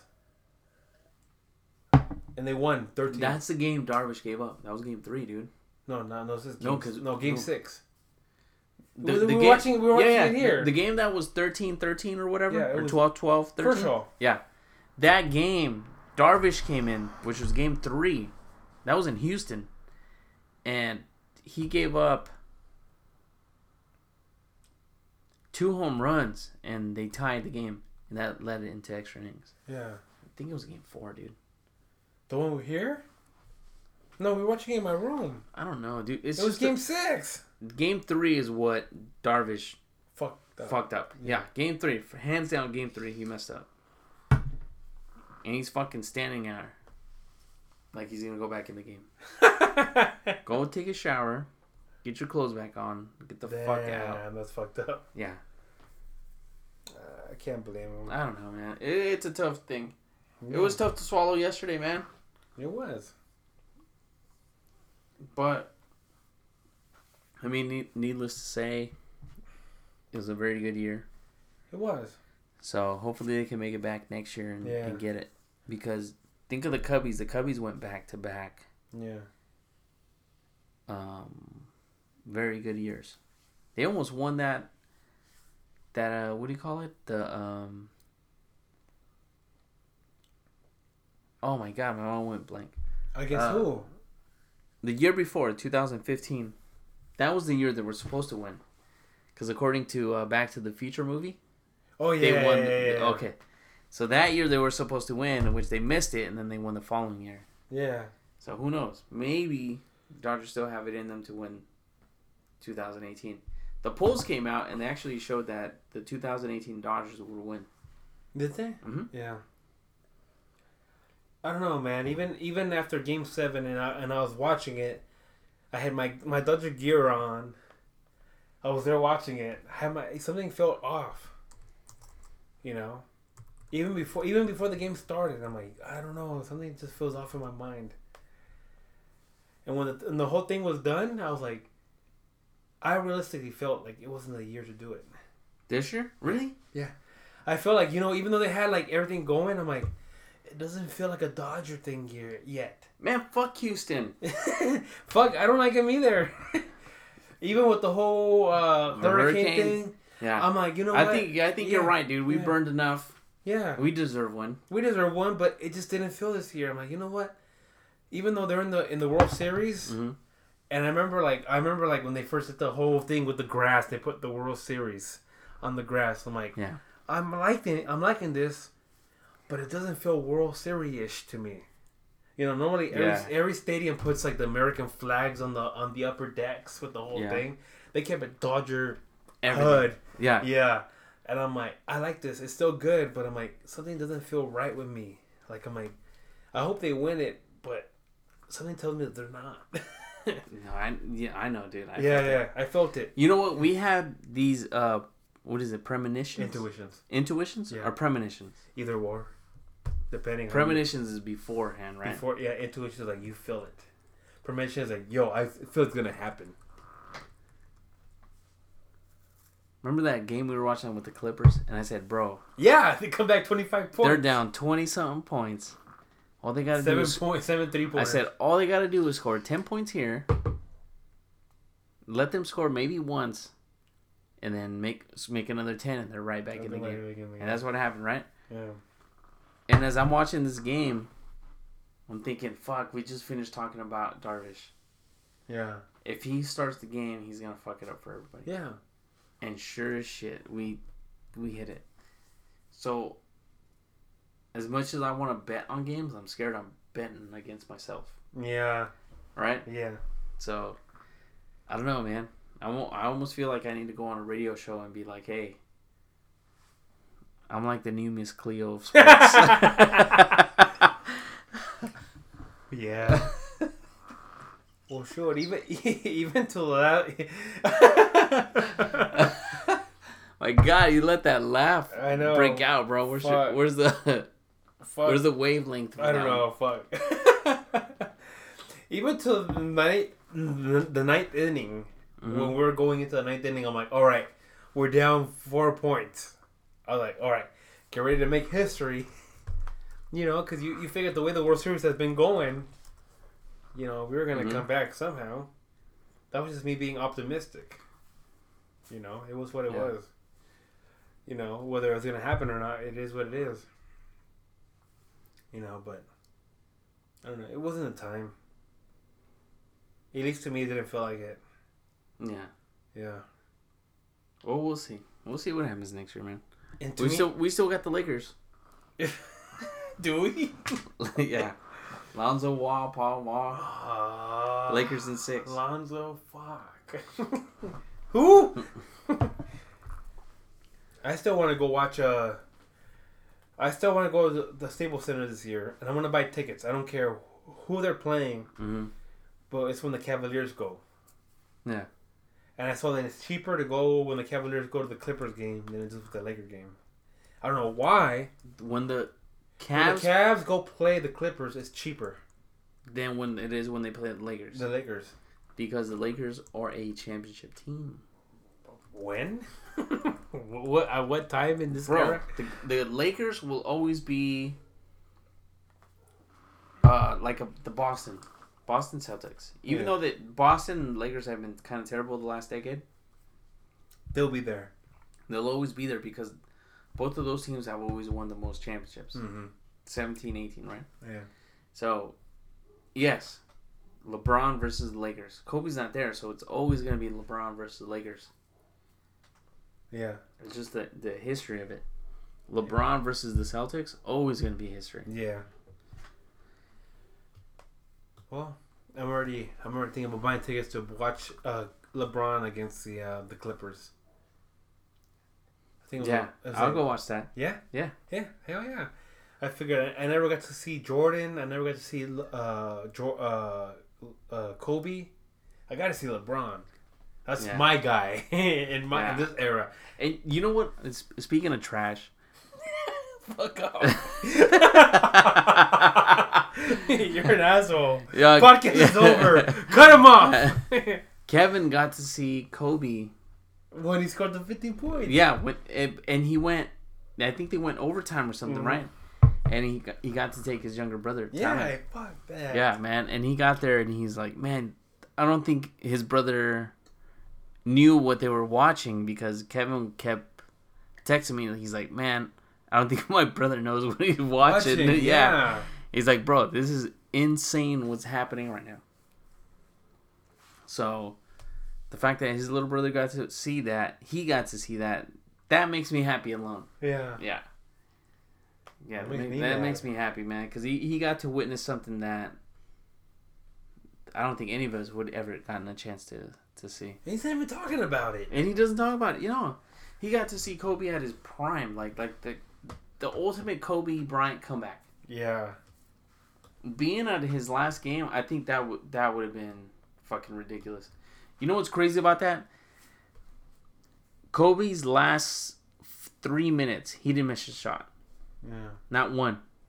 He didn't miss any shot, dude. Nothing. Mhm. He brought the Lakers back and they won sixty something points, right? Yeah.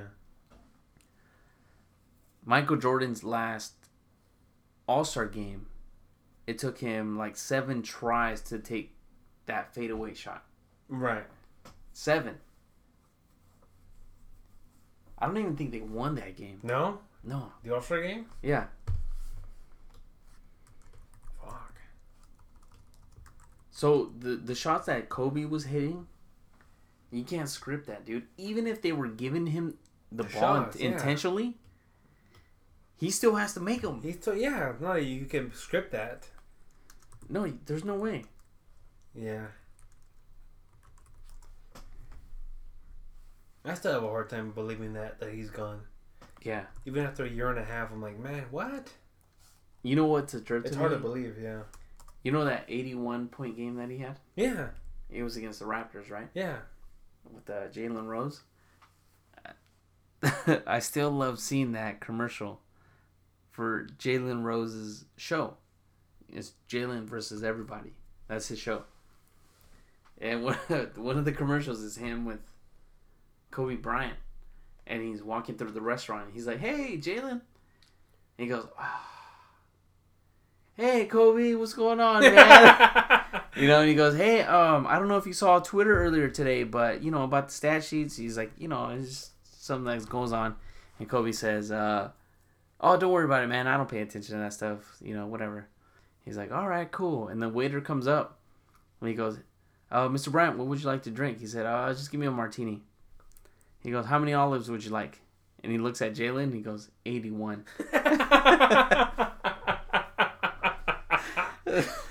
Adding fucking just- salt to the wound. and they just stare at each other for like a good 10 seconds. Nothing goes on. They're just staring at each other. This is- And he is- goes, I'm just playing. Just go ahead and just put two. He goes, inside joke. Inside Between us. joke? Yeah, inside joke. Yeah, dude. And that, to me, even to this day, watching that, it fucking like makes my day. I love watching that. It's a it's a what a TV uh commercial. No, he has his own show. Who? Jalen Rose. Jalen Rose. Yeah, and he has his own podcast. He has his own show, of course, and then he does uh, NBA commentary. Yeah. That's funny, yo. hmm What are we for? What? Yeah. God damn, nigga, we we pushing two and a, one and a half hours. It's gonna be your most listened Oh, podcast. you think you fucking tired, huh? The thing is, you you can't have dead air as long as you keep it Keep it going. keep it going. Yeah, that's the thing, man. Oh yeah, your uh, your your fan base. The the DJQ DJ Dick Riders. uh, Dick Riders drink Smirnoff. Which is fine with me. Just make sure to backtrack on my last nine podcasts. Yeah, you know one of my favorite drinks is uh, Tangerine Sprite right now. Is it? Yeah, because it uh it doesn't affect your your breath, I guess you could say. It almost smells like Sprite. Uh huh. Like you just been drinking soda or whatever. Uh. And you like it a lot? Yeah, man, it's it's good. It hits you strong, especially when you don't eat. So w- one of the things I've been doing to lose weight is uh not eat. Fuck. Savage. that sounds terrible. Yeah. Okay, no, I I eat during lunch. Then I go to sleep when I get home. You get home. Yeah. Here? Yeah. I don't ever see Dude, you I, you know what? Going back to the beginning of this thing, um, you're right. What? You I've been, we've been, I've been here two months, Uh, and we've probably only hung out in this room together like three, Twice. no, three times. three times. Dodger game, this, and then when you helped me move in, Mm-hmm. and we're like, this is my room. Get out. yeah, don't come in here. But if I'm not here, this is how you turn on the Wi-Fi. In my head, I'll be like, "Oh shit, we're gonna hang out every day. This shit's gonna finna be a breeze." it's fun. It's fun to be a breeze. I don't even fucking see you. Yeah, like, well, I guess I'm gonna be out with my girl. yeah. When I walk out, yours. when I walk out of my room, I'm showing off my shoes. I guess realistically, we're never both home, and we are. We're never here at the same fucking time, No, man, and which is funny. I think that's the hardest part. yeah. I can't imagine uh, being at the station Monday through Friday, like how it used to be. And this is true story. When I started there, I was there at uh, six Mhm. to play at 7 Mm-hmm.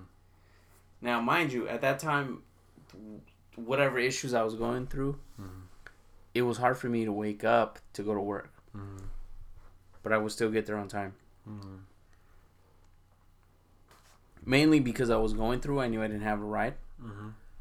So I, I got myself up, got, and went to the station, did my thing. When I met my new girlfriend, it was tougher because she was in Lancaster. Mhm. So I would wake up at four, get ready. She would take care of me with some juice and some breakfast. And I would leave at four thirty in the morning From over there. from Lancaster. So I would take an hour and a half, maybe two hours, depending on traffic, to get there by six thirty. Two times I got there at seven. You have to play instantly, right? Instantly, yeah. Uh, and then you could, and then you can make it work, and then you can still play without any hesitation. Uh, that I think that was the hardest part was having to play like I wasn't late. that is I. That's like walking into work and then just sitting down and your boss is coming. It's like, oh, you're late. And it's like, well, No, I'm. I just answered like 15 emails. What are you talking about? yeah. you know, and on air it doesn't matter. You're be there on time. Be ready. Don't be there at, at the time you're supposed to play Yeah. you know so i missed i missed two shows the first eight minutes Yeah. two shows eight the first eight minutes I Wait a moment. You couldn't play because you missed. by i couldn't minutes? play because even though i got there on time and i was ready to play you i plugged in my computer everything's ready to go seven o'clock hit they start the show they didn't allow me to play because i didn't one i didn't do a sound check and uh two they didn't trust in me to be ready. So what they do? they played the they talked they ended up talking for like two three minutes and then they played like a song or two and then they went to commercials. Then i came on. Oh, so you still play, just not at the time you needed to. yeah but regardless i need to play at seven. So now they changed it so music starts at 6.58 play a song they talk and then continue the mix to 8 o'clock and then commercials Huh. Yeah, man. So it was um it was really tough. So uh it was it was one of those things where you have to decide whether what's more important, radio Mm-hmm. or your loved one. Hmm. You know, and in the the situation I was in and what I went through, Mm-hmm. I chose my loved one over the station. Oh. So Hmm, interesting. I'll I'll say that because that's how I felt and that's how I went about it. But Yeah. looking back at it now, I would still do it the same way. yeah, yeah. Yeah. So there's definitely no regrets. Definitely worth it, man. I I've come across a woman that's definitely worth my Your time. my time, yeah, and everything that goes along with it. But you know, who knows? Yeah. Who knows what this might lead? Wow. What if she locks? Because I'll tell you what the the woman that I'm talking to, she's very talented, so she might have opportunities to somewhere else, man. That might open up doors, for me. Doors, yeah. Yeah, very supportive, very loving. So I don't know. We'll see. We'll see how it goes. Yeah. Let's see what happens. Unless I'm single next week, then we'll have a whole different show, right? We'll talk about different stories. Open up. different strokes for different folks. Hell yeah. well, I mean, you can't, you can't, you can't predict what's gonna happen, No, and um, this has been a what an over a year long journey for you. yeah, man, year and a half. Year and a half. Wow. Crazy. radio life. It's Uh. uh, it's really taken uh, a toll on me, but it's helped me out, especially in the personal stance that I've gone through. Yeah, hell yeah. You know, so it's, it's helped me stay afloat. Uh, I've met a lot of good people, Mm-hmm. Hell yeah. and uh, it's good, man. Nothing. I have nothing bad to say. The only thing I, I guess I can say is I didn't get the beer festivals through the station. Uh, I can safely say that. you got him through uh, what? I got them. Uh, the Bloody Cure helped because we were doing the the pub cross, Yeah. and uh, that kind of exposed me into, hey, do you want to do the the beer festival? Yeah. And yes, absolutely. Yeah. So, with that said, the radio didn't get me the the beer festivals. The Bloody Cure got me into the beer festivals. And the Bloody Cure, for those who don't know, that's a like a michelada. It's a michelada mix, basically. A very good one. Yeah, so it, yeah. it's it's really good. Um, that it opened up a lot of doors for me. So you can find it at Vons or your local liquor store. Just go to thebloodycure.com. Check that out. And just remember that Q made the artwork. Some you of it. see, no, he's made all of it. you see, you see all that bullshit on there? It's all him. yeah. The artwork is all him. You know, as much credit he doesn't get, that's all him. I mean, that's just my opinion on it. Um, once again, I'm open to what I feel, and I'm gonna speak the truth. And this motherfucker made all of it. he didn't Yeah. make the mix, but he made the artwork. The shirts are because of him. The uh, the festivals, the yellow, red, and green shirts, singles, non-singles, relationship shits. You know, it's a long, long journey from what it was, but yeah. You know it's a trip as as you go along in every job that you're in, Uh huh. you learn something. huh. So you always it doesn't matter who you meet or what job you're or what field you're in. Yep. You're always picking up a tool. You're always picking up something. Mm-hmm. And obviously, you know, you and I work together at, Mhm. at Java Frost. And I I kind of helped out with the marketing of the coffee blends. You did. And that kind of set the first stone into marketing, Mm-hmm. right? Mm-hmm. So I remember that day that uh, our boss at the time asked us what, you know, if I can help out with the hol- or with the holidays Yep. uh, advertising, Mm-hmm. and I said yeah. And before she got in her car, I came up with something, and it took off, and that kind of uplifted the brand, Yeah, right? Yeah. And that may- maybe even that allowed the brand to be sold. Fuck. to think about, right? Yeah. Because at that point, that business was already kind of going down until that That little boom. that little advertisement that we did gave it that boom again, Mm-hmm. which allowed us to work another year and a half to two years, three years Mhm. after I left, and then you got to see it being sold.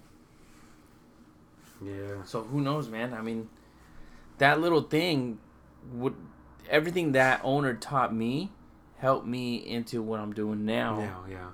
which helped me into the Bloody Cure, which helped me into my new job. Yeah. Yeah. Yeah. So Pretty much being a self contractor for your own gigs. yeah, man. So um, again, everything else that you do is a tool. So use it to your advantage for sure. Yeah. Everything that you do, man, Yeah. just use it. It doesn't matter. It it you have to use it. You'd be a fool to skip out on opportunities, Mm-hmm. especially when you when you know the answers to. Yeah. Remember, you could be that kid in school that never raised your hand, but even though you knew the answer, someone else raised their hand and said the answer, and you're like, "Fuck, I knew that. Yeah. Really. I said that. Yeah. I said that in my brain first, Yeah, I knew it. right? Yeah, you Yeah. knew it. No, stop doing that. Yeah. Raise your hand, fucking get in there And do it. and get it. Yeah. Mr. Martinez class. Mm, Making videos of yourself. yeah. Shout out to Mr. Martinez, man, Ventura High School. Making videos of yourself, scoring 30 points on the opposite team, Buena High School. Yeah, 86 year old man going out to the SWAT meet Saturday, Sunday mornings, There he was. and destroying kids on Monday, Tuesday, and Wednesdays at Batman. Yeah. Look at I Batman. don't know. Do you, do you think it's safe to say that you uh you surpassed your predecessor at her old job as far as the techniques you use nowadays? Uh, for art or I for guess, I guess. yeah for Photoshop. Sure. Man, I don't know because as much as I've learned, she's probably learned twice as much. You think she's still learning? Yeah, I think we're all. I mean, even me, dude. I'm going on eight, nine years. I'm still. I I still feel like I'm learning Yeah. something. So I don't know. I think Photoshop is one of those uh, applications that you'll never find a a happy medium. Yeah. You know, you're always learning something. That's Because I tell you what, I I charge a certain amount to do a flyer. Mhm. By the time I'm done with that flyer, and by the time I see it like a month or two later, I'm like, man, I wish I Wish would I'd done done better." this, Yeah. or I wish I would have done that. Like, oh, that spot is good for this. So But they were happy with it at the time. yeah, at the time they were happy, Yeah. but afterwards, Yeah. Yeah, that's how I feel about recording music. I got this little thing right here. I don't know what- it, a folk a focus right? I've only used it once. Right? Little interface. yeah, And I've only recorded one little verse and I realized, man, this thing sounds nice. Even though I'm used to recording on an eight track. yeah, I'm like, I gotta go digital. It's time. It's time for me to put that thing away. And I tried one this thing, and if, if I just adjust it to the way that I know that I like to record myself, this thing will do wonders for me. yeah, You know, sure enough, I recorded one little small verse. I'm like, dude, this sounds clean as hell. You know, and I'm just used to routine. It's just me recording the way I know, and I've been doing it for like about ten years. I gotta stop doing that. I gotta, I gotta modernize with the times yeah. you know and i think that works with photoshop that works with music that works with any technique you know and um what can i say i mean you got to go with the the technology that you're equipped with at the time Yeah. and that's the way to go nowadays you know we're not rec- we're not we're not doing our mixes on tapes anymore Yeah. You It's know, all online. online. whatever. We're not promoting our music on CDs anymore, even though I would like to still sell CDs. Even though I know my next project is going to be straight s- streaming. Yeah. I already know it. The the days of my me burning CDs are done, son. You know. And uh, it, it makes me sad, but at the same time, like you know what, it's the way to go. Who knows, man? There's people out there that want CDs. Yeah. That still want that. I own it I own it. Yeah. feel, you know. Yeah. And uh, that remember uh, earlier in his podcast we talked about uh, DJ Wicked's website. Mhm. Website, and uh, we were talking about how he doesn't do downloads. He does physical CDs? copies. Oh, yeah. okay. So his uh, old school flashbacks are pretty popular. hmm You know, that's Yeah. I mean, and that's saying the very least. That's Yeah. hi- very popular. Yeah. So, who knows? No. You know? Well, my, when my buddy Chewy, he said himself, he's like, you know what? I don't care what the fuck you do with your music. He's all, but you better make me a CD version of your shit. Yeah, if you if you're, you're gonna have a CD, Yeah. I want a CD. I don't even care if you burn it, but just give it to me, in a fucking blank, a blank disc yeah, with a with a hard cover of something. You know, but I want a CD version. yeah, You know, some people are still with that times. You know, they want a physical version of something. You know, and you know, you were saying DJ Wicked. He he only goes you know CD right. Even though he could sell his stuff probably what on Apple Music, Spotify. Well, here's the thing with that. Even though It's because he's using original Uh, music original from music, yeah. original artists. Yeah. He cannot resell. Well, he can find a way. There's a way. Well, you, you, you can sell it. Of course, you can sell your mixes for your work, yeah, wing wing. but because you're getting paid off of somebody else's music, you Wink, still got to give yeah. it. So imagine having a, a 22 track mix, yeah, or even an hour mix where it has like what 30 something artists. hmm That means you got to pay your dividends to 30 something artists. fuck that. Yeah. right? That's like 0.3 percent or whatever per artist. Yeah. Yeah, that still leaves you with whatever. Mm. Who wants to pay that, right? Nobody wants to pay that. No, everybody wants their money because they made a cool mix of somebody else's music. Yeah. Whatever. But that's part of it. You want a promotion out of it. Yeah. The only way you can get away with that is if you do um, sales at a show, Hmm. like a, I don't know, like a car show or concert. even. Right. Yeah, but why, why not like, why not like, DJ Wicked like he makes his own shirts, right? Yeah. Sell them for twenty bucks and say, hey, twenty bucks for the shirt, but I got a mix that's included in that fucking bitch. Oh, he's doing that. Yeah, that's what I'm saying. Yeah, but the shirts aren't done yet, so he can't really do it. Well, let's say that it was though. Yeah. He can sell the shirts at the price that he thinks that his, even his CD is worth. Right? So it's like 30 bucks for a shirt.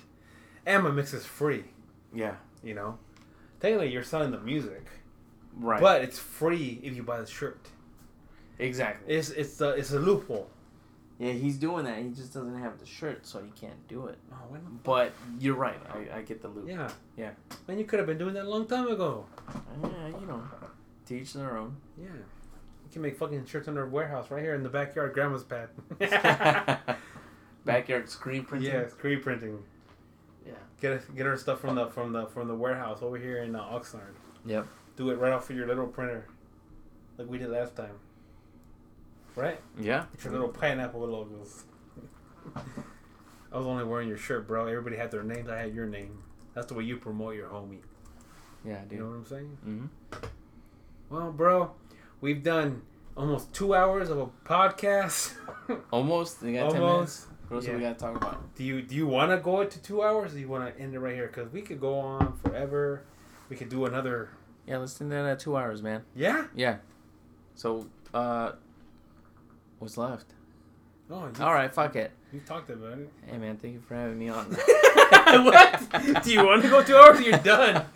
it don't matter. Shoot, I could end it with like a eight eight minute mix. I want to know how you have your Mac. Your Mac right here. You got the ninety five point nine stickers and your own sticker. Mhm. You said that you felt like the sticker for the ninety five was like your your your uh, how do you say it? your uh, badge, like your my, badge. Yeah, you said it was your badge. my line of honor. You're in. Yeah. Yeah, it really is. Once you get on on a station, that's you're on, dude. That's all it is. But now you're only doing Mondays. Mondays, yeah, That's it. that's it. And uh, they added more DJs so they can have night shows. So they, imagine they went from like twelve DJs to one. And then now three, four, Mm. five. You included. Little Wicked, Wicked, Hectic, and Little Jay Wicked, his son. Yeah, his son. And then myself. Oh. So that's five. Little Five. Wicked. Yeah, five DJs during the week. So you have two, three during the week, and then you have um, uh, Fridays, which would include two, two to three. Mm. Fuck. Little Wicked, huh? Little I didn't even know he had yeah, a kid. That's like birthday hit my heart, Junior. yeah, Is he pretty good? yeah, dude, he's good. Yeah. Mhm. Okay. Why haven't I heard of him? you don't listen. You don't li- listen to my shit. Huh? Said you don't even listen to my shit. Yeah, so. I do. I listen enough. But- Yeah, man. Over, overall, everybody's good. Everyone's happy. Everybody's eating. And uh, we'll just wait for the night shows. Hopefully, we can get something for the weekends Yeah. instead of hiring somebody out of state. Yeah. Which is what they're doing? Yeah. Well, that's stupid. Keep it in house. They could have been paying less money. Yeah, but that's just what it is, man. Whatever. I'll let, I'll I'll put an application today. Mm-hmm. I'll mix. Uh, just FYI, at this time it is uh, three eleven. It's one of my favorite groups. They're racist. Uh, Three in the morning. yeah. We start recording. We have to be up at work in a couple hours. Well, me, I mean, I get an hour more rest than this cat does. Yeah, 311 had a, a song, A remix. a remix. No, no, no. It was a regular song. It was called uh, Amber. And that was a good ass track. Right. Um, that song came around the time that Romeo and Juliet came out. Which one? Romeo and Juliet. No, Romeo, Hot sex on the planet just to get you with. the one with the uh, Leonardo DiCaprio. Yeah. Romeo and That was what. Get you 97? 96. 96? Yeah, that was a good movie. Dude, that was my first movie that I went on a date. Yeah. Yeah. Oh shit. And I, I remember the girl I took it. yeah. You know, yeah. No names or what? No, no name. Well, she might. I don't know if she'll listen, but she might listen. But yeah, that was my first movie date. Actually, no. Ah, shit. That might be tough. No, she wasn't there. That was the first movie I watched and made out with. What? My first movie date was the Titanic. Yeah. And that was with this uh, girl named Lydia Susie. Okay. Yeah, I don't think you remember her. Man, she was pretty. Yeah. Super pretty, man. Very nice. She bought me a shirt for Christmas. Yeah. And to this day, I still have it. It's at my mom's. Oh word. Yeah. I've worn it a couple times because it, at the time when I wore it, I felt like an essay. So I never wore it. It still fits you now. It still fits me. Yeah. It's at my mom's. And I don't wear it, but it meant a lot to me at that time because that was like my first date. Like my, fir- my real first date Yeah. was it with Lydia. Word. Yeah. Yeah. Oh Lydia Lydia, dude. from middle school Yes. Lydia Susie, bro. with the glasses. Well, she had glasses in high school, but not in middle school. Are you sure? Yes. She was in her in our art No, class. look her up, dude. She was in her art class. No, she got tattoos in high school. In her art class. Mr. know. Campopiano. I don't. I just remember her from science Man. class. Man, I remember. In art class. Yeah, it don't matter, dude. We Lydia- were we were in art class together. I'm gonna get on my Facebook. Lydia Susie was Mm. amazing.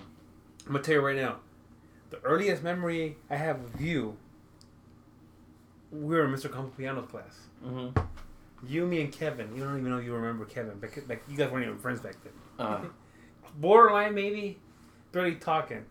I remember me and Kevin were talking about wrestling. And then I know you're like, are you guys talking about wrestling? I said that. You said that? Yeah. What did I say? And I was like, we were like, me, me and Kevin were talking, because we used to have action figures. Yeah. And I used to create my own little wrestling federation with my toys. Uh huh. So I'm like, yeah, I have my Stone Cold doll with my fucking X Pac, and you're like, are you guys talking about wrestling? I'm like, yeah, we're talking about wrestling with my action figures, and you're like, oh, that's cool, and you walked away. I like, you guys are dorks. Got your ho- hopes up, and then like, yeah, fuck off. yeah, I Right. remember that specifically. You came up to me like, are you talking about wrestling? I'm like, yeah, but we're talking about toys. You're like, okay, and then you walked away. I'm like, oh, yeah. I guess we were cool for Raul. Let me tell you something. At that time, I was talking to this girl named. Um, while you guys were wrestling, I was into chicks. So there was a girl named Christiane at that time, Uh, and that was my my first girlfriend. Girlfriend. uh, My first date was Lydia. So Christiane was my first girlfriend, and uh, four years ago, two thousand no, fuck, six years ago, two thousand eleven, she sent me a message on Facebook. She said, "Hey, how you doing?" I said, "Oh, good, man. Everything's good, man. Get it? yeah. Everything's good. Whatever." I said, "Sorry, brosive. I can't remember who you are, especially if your page doesn't have a picture." And he put Christian, or so I thought. Until I saw the pictures like three weeks ago. Three weeks ago to this date, dude. The middle of October, Uh-huh. I came across that account again, and I was like, "Oh shit, that's not a Christian, that's a Christiane." That was my girlfriend from middle school, my first girlfriend. Oh, crazy. Yeah, Huh. and she hit me up five years ago. just saying what up. Yeah, just to say hi, and I I, I didn't re- realize that was her. And I can't remember. I cannot like accept the fact that I forgot her last name. Oh, weird. Yeah. Yeah, But Sure you about- did. Yeah, her her brother's name was Daniel. I remember that. Yeah. And they had like a battalion type of sound, like Lozano or whatever. Shit. Yeah, man. So. Well, fuck. Well, you're saying that you were into chicks at the time. Yeah. I had a big crush on Vanessa. Yeah. Remember the one that would come to your parties? Yeah. Vanessa, the uh, The one that has four kids now. yeah, she, she would be the what do you call it? Uh, the no doubt style. There you Right, go. yeah. Yeah. Yeah, she was awesome, man. Yeah, she, she was, was a cool, cool. friend. She wasn't cool to me in middle school, but Nah, but you know what? Nobody was really cool with us until Mhm. later. yeah, say, hey Carlos, I remember you. I'm like, yeah, I remember you, bitch. Damn. yeah, Oh, whatever. yeah, it is what it is. But yeah. All right, bro. It's getting late. We're gonna finish this podcast at a two-hour mark exactly. I know it says three, but it's just the two-minute. That's I don't know Is what that I'm saying. so? It's two. We've been on this thing for two hours. Two hours, yep. We can call this a fucking breeze, bro. We did a podcast. This shit was a fucking fit of brie a breeze. It's gonna finna be a breeze. Breeze. I think in a week or two we, we might be interviewing our own guests. Yeah, we'll be Hours. Our guests, yeah. We have a bunch of low busload of bitches in here. we'll be back. Uh, I hope everybody has a good night. I'll put this tomorrow in the morning uh, with a new logo. I hope you guys have a good night, good day when Good- you hear this in the afternoon. Ladies and gentlemen, it's the Seaball Podcast with DJ Q. Yep. I'll talk to you guys next time. See you later. Peace.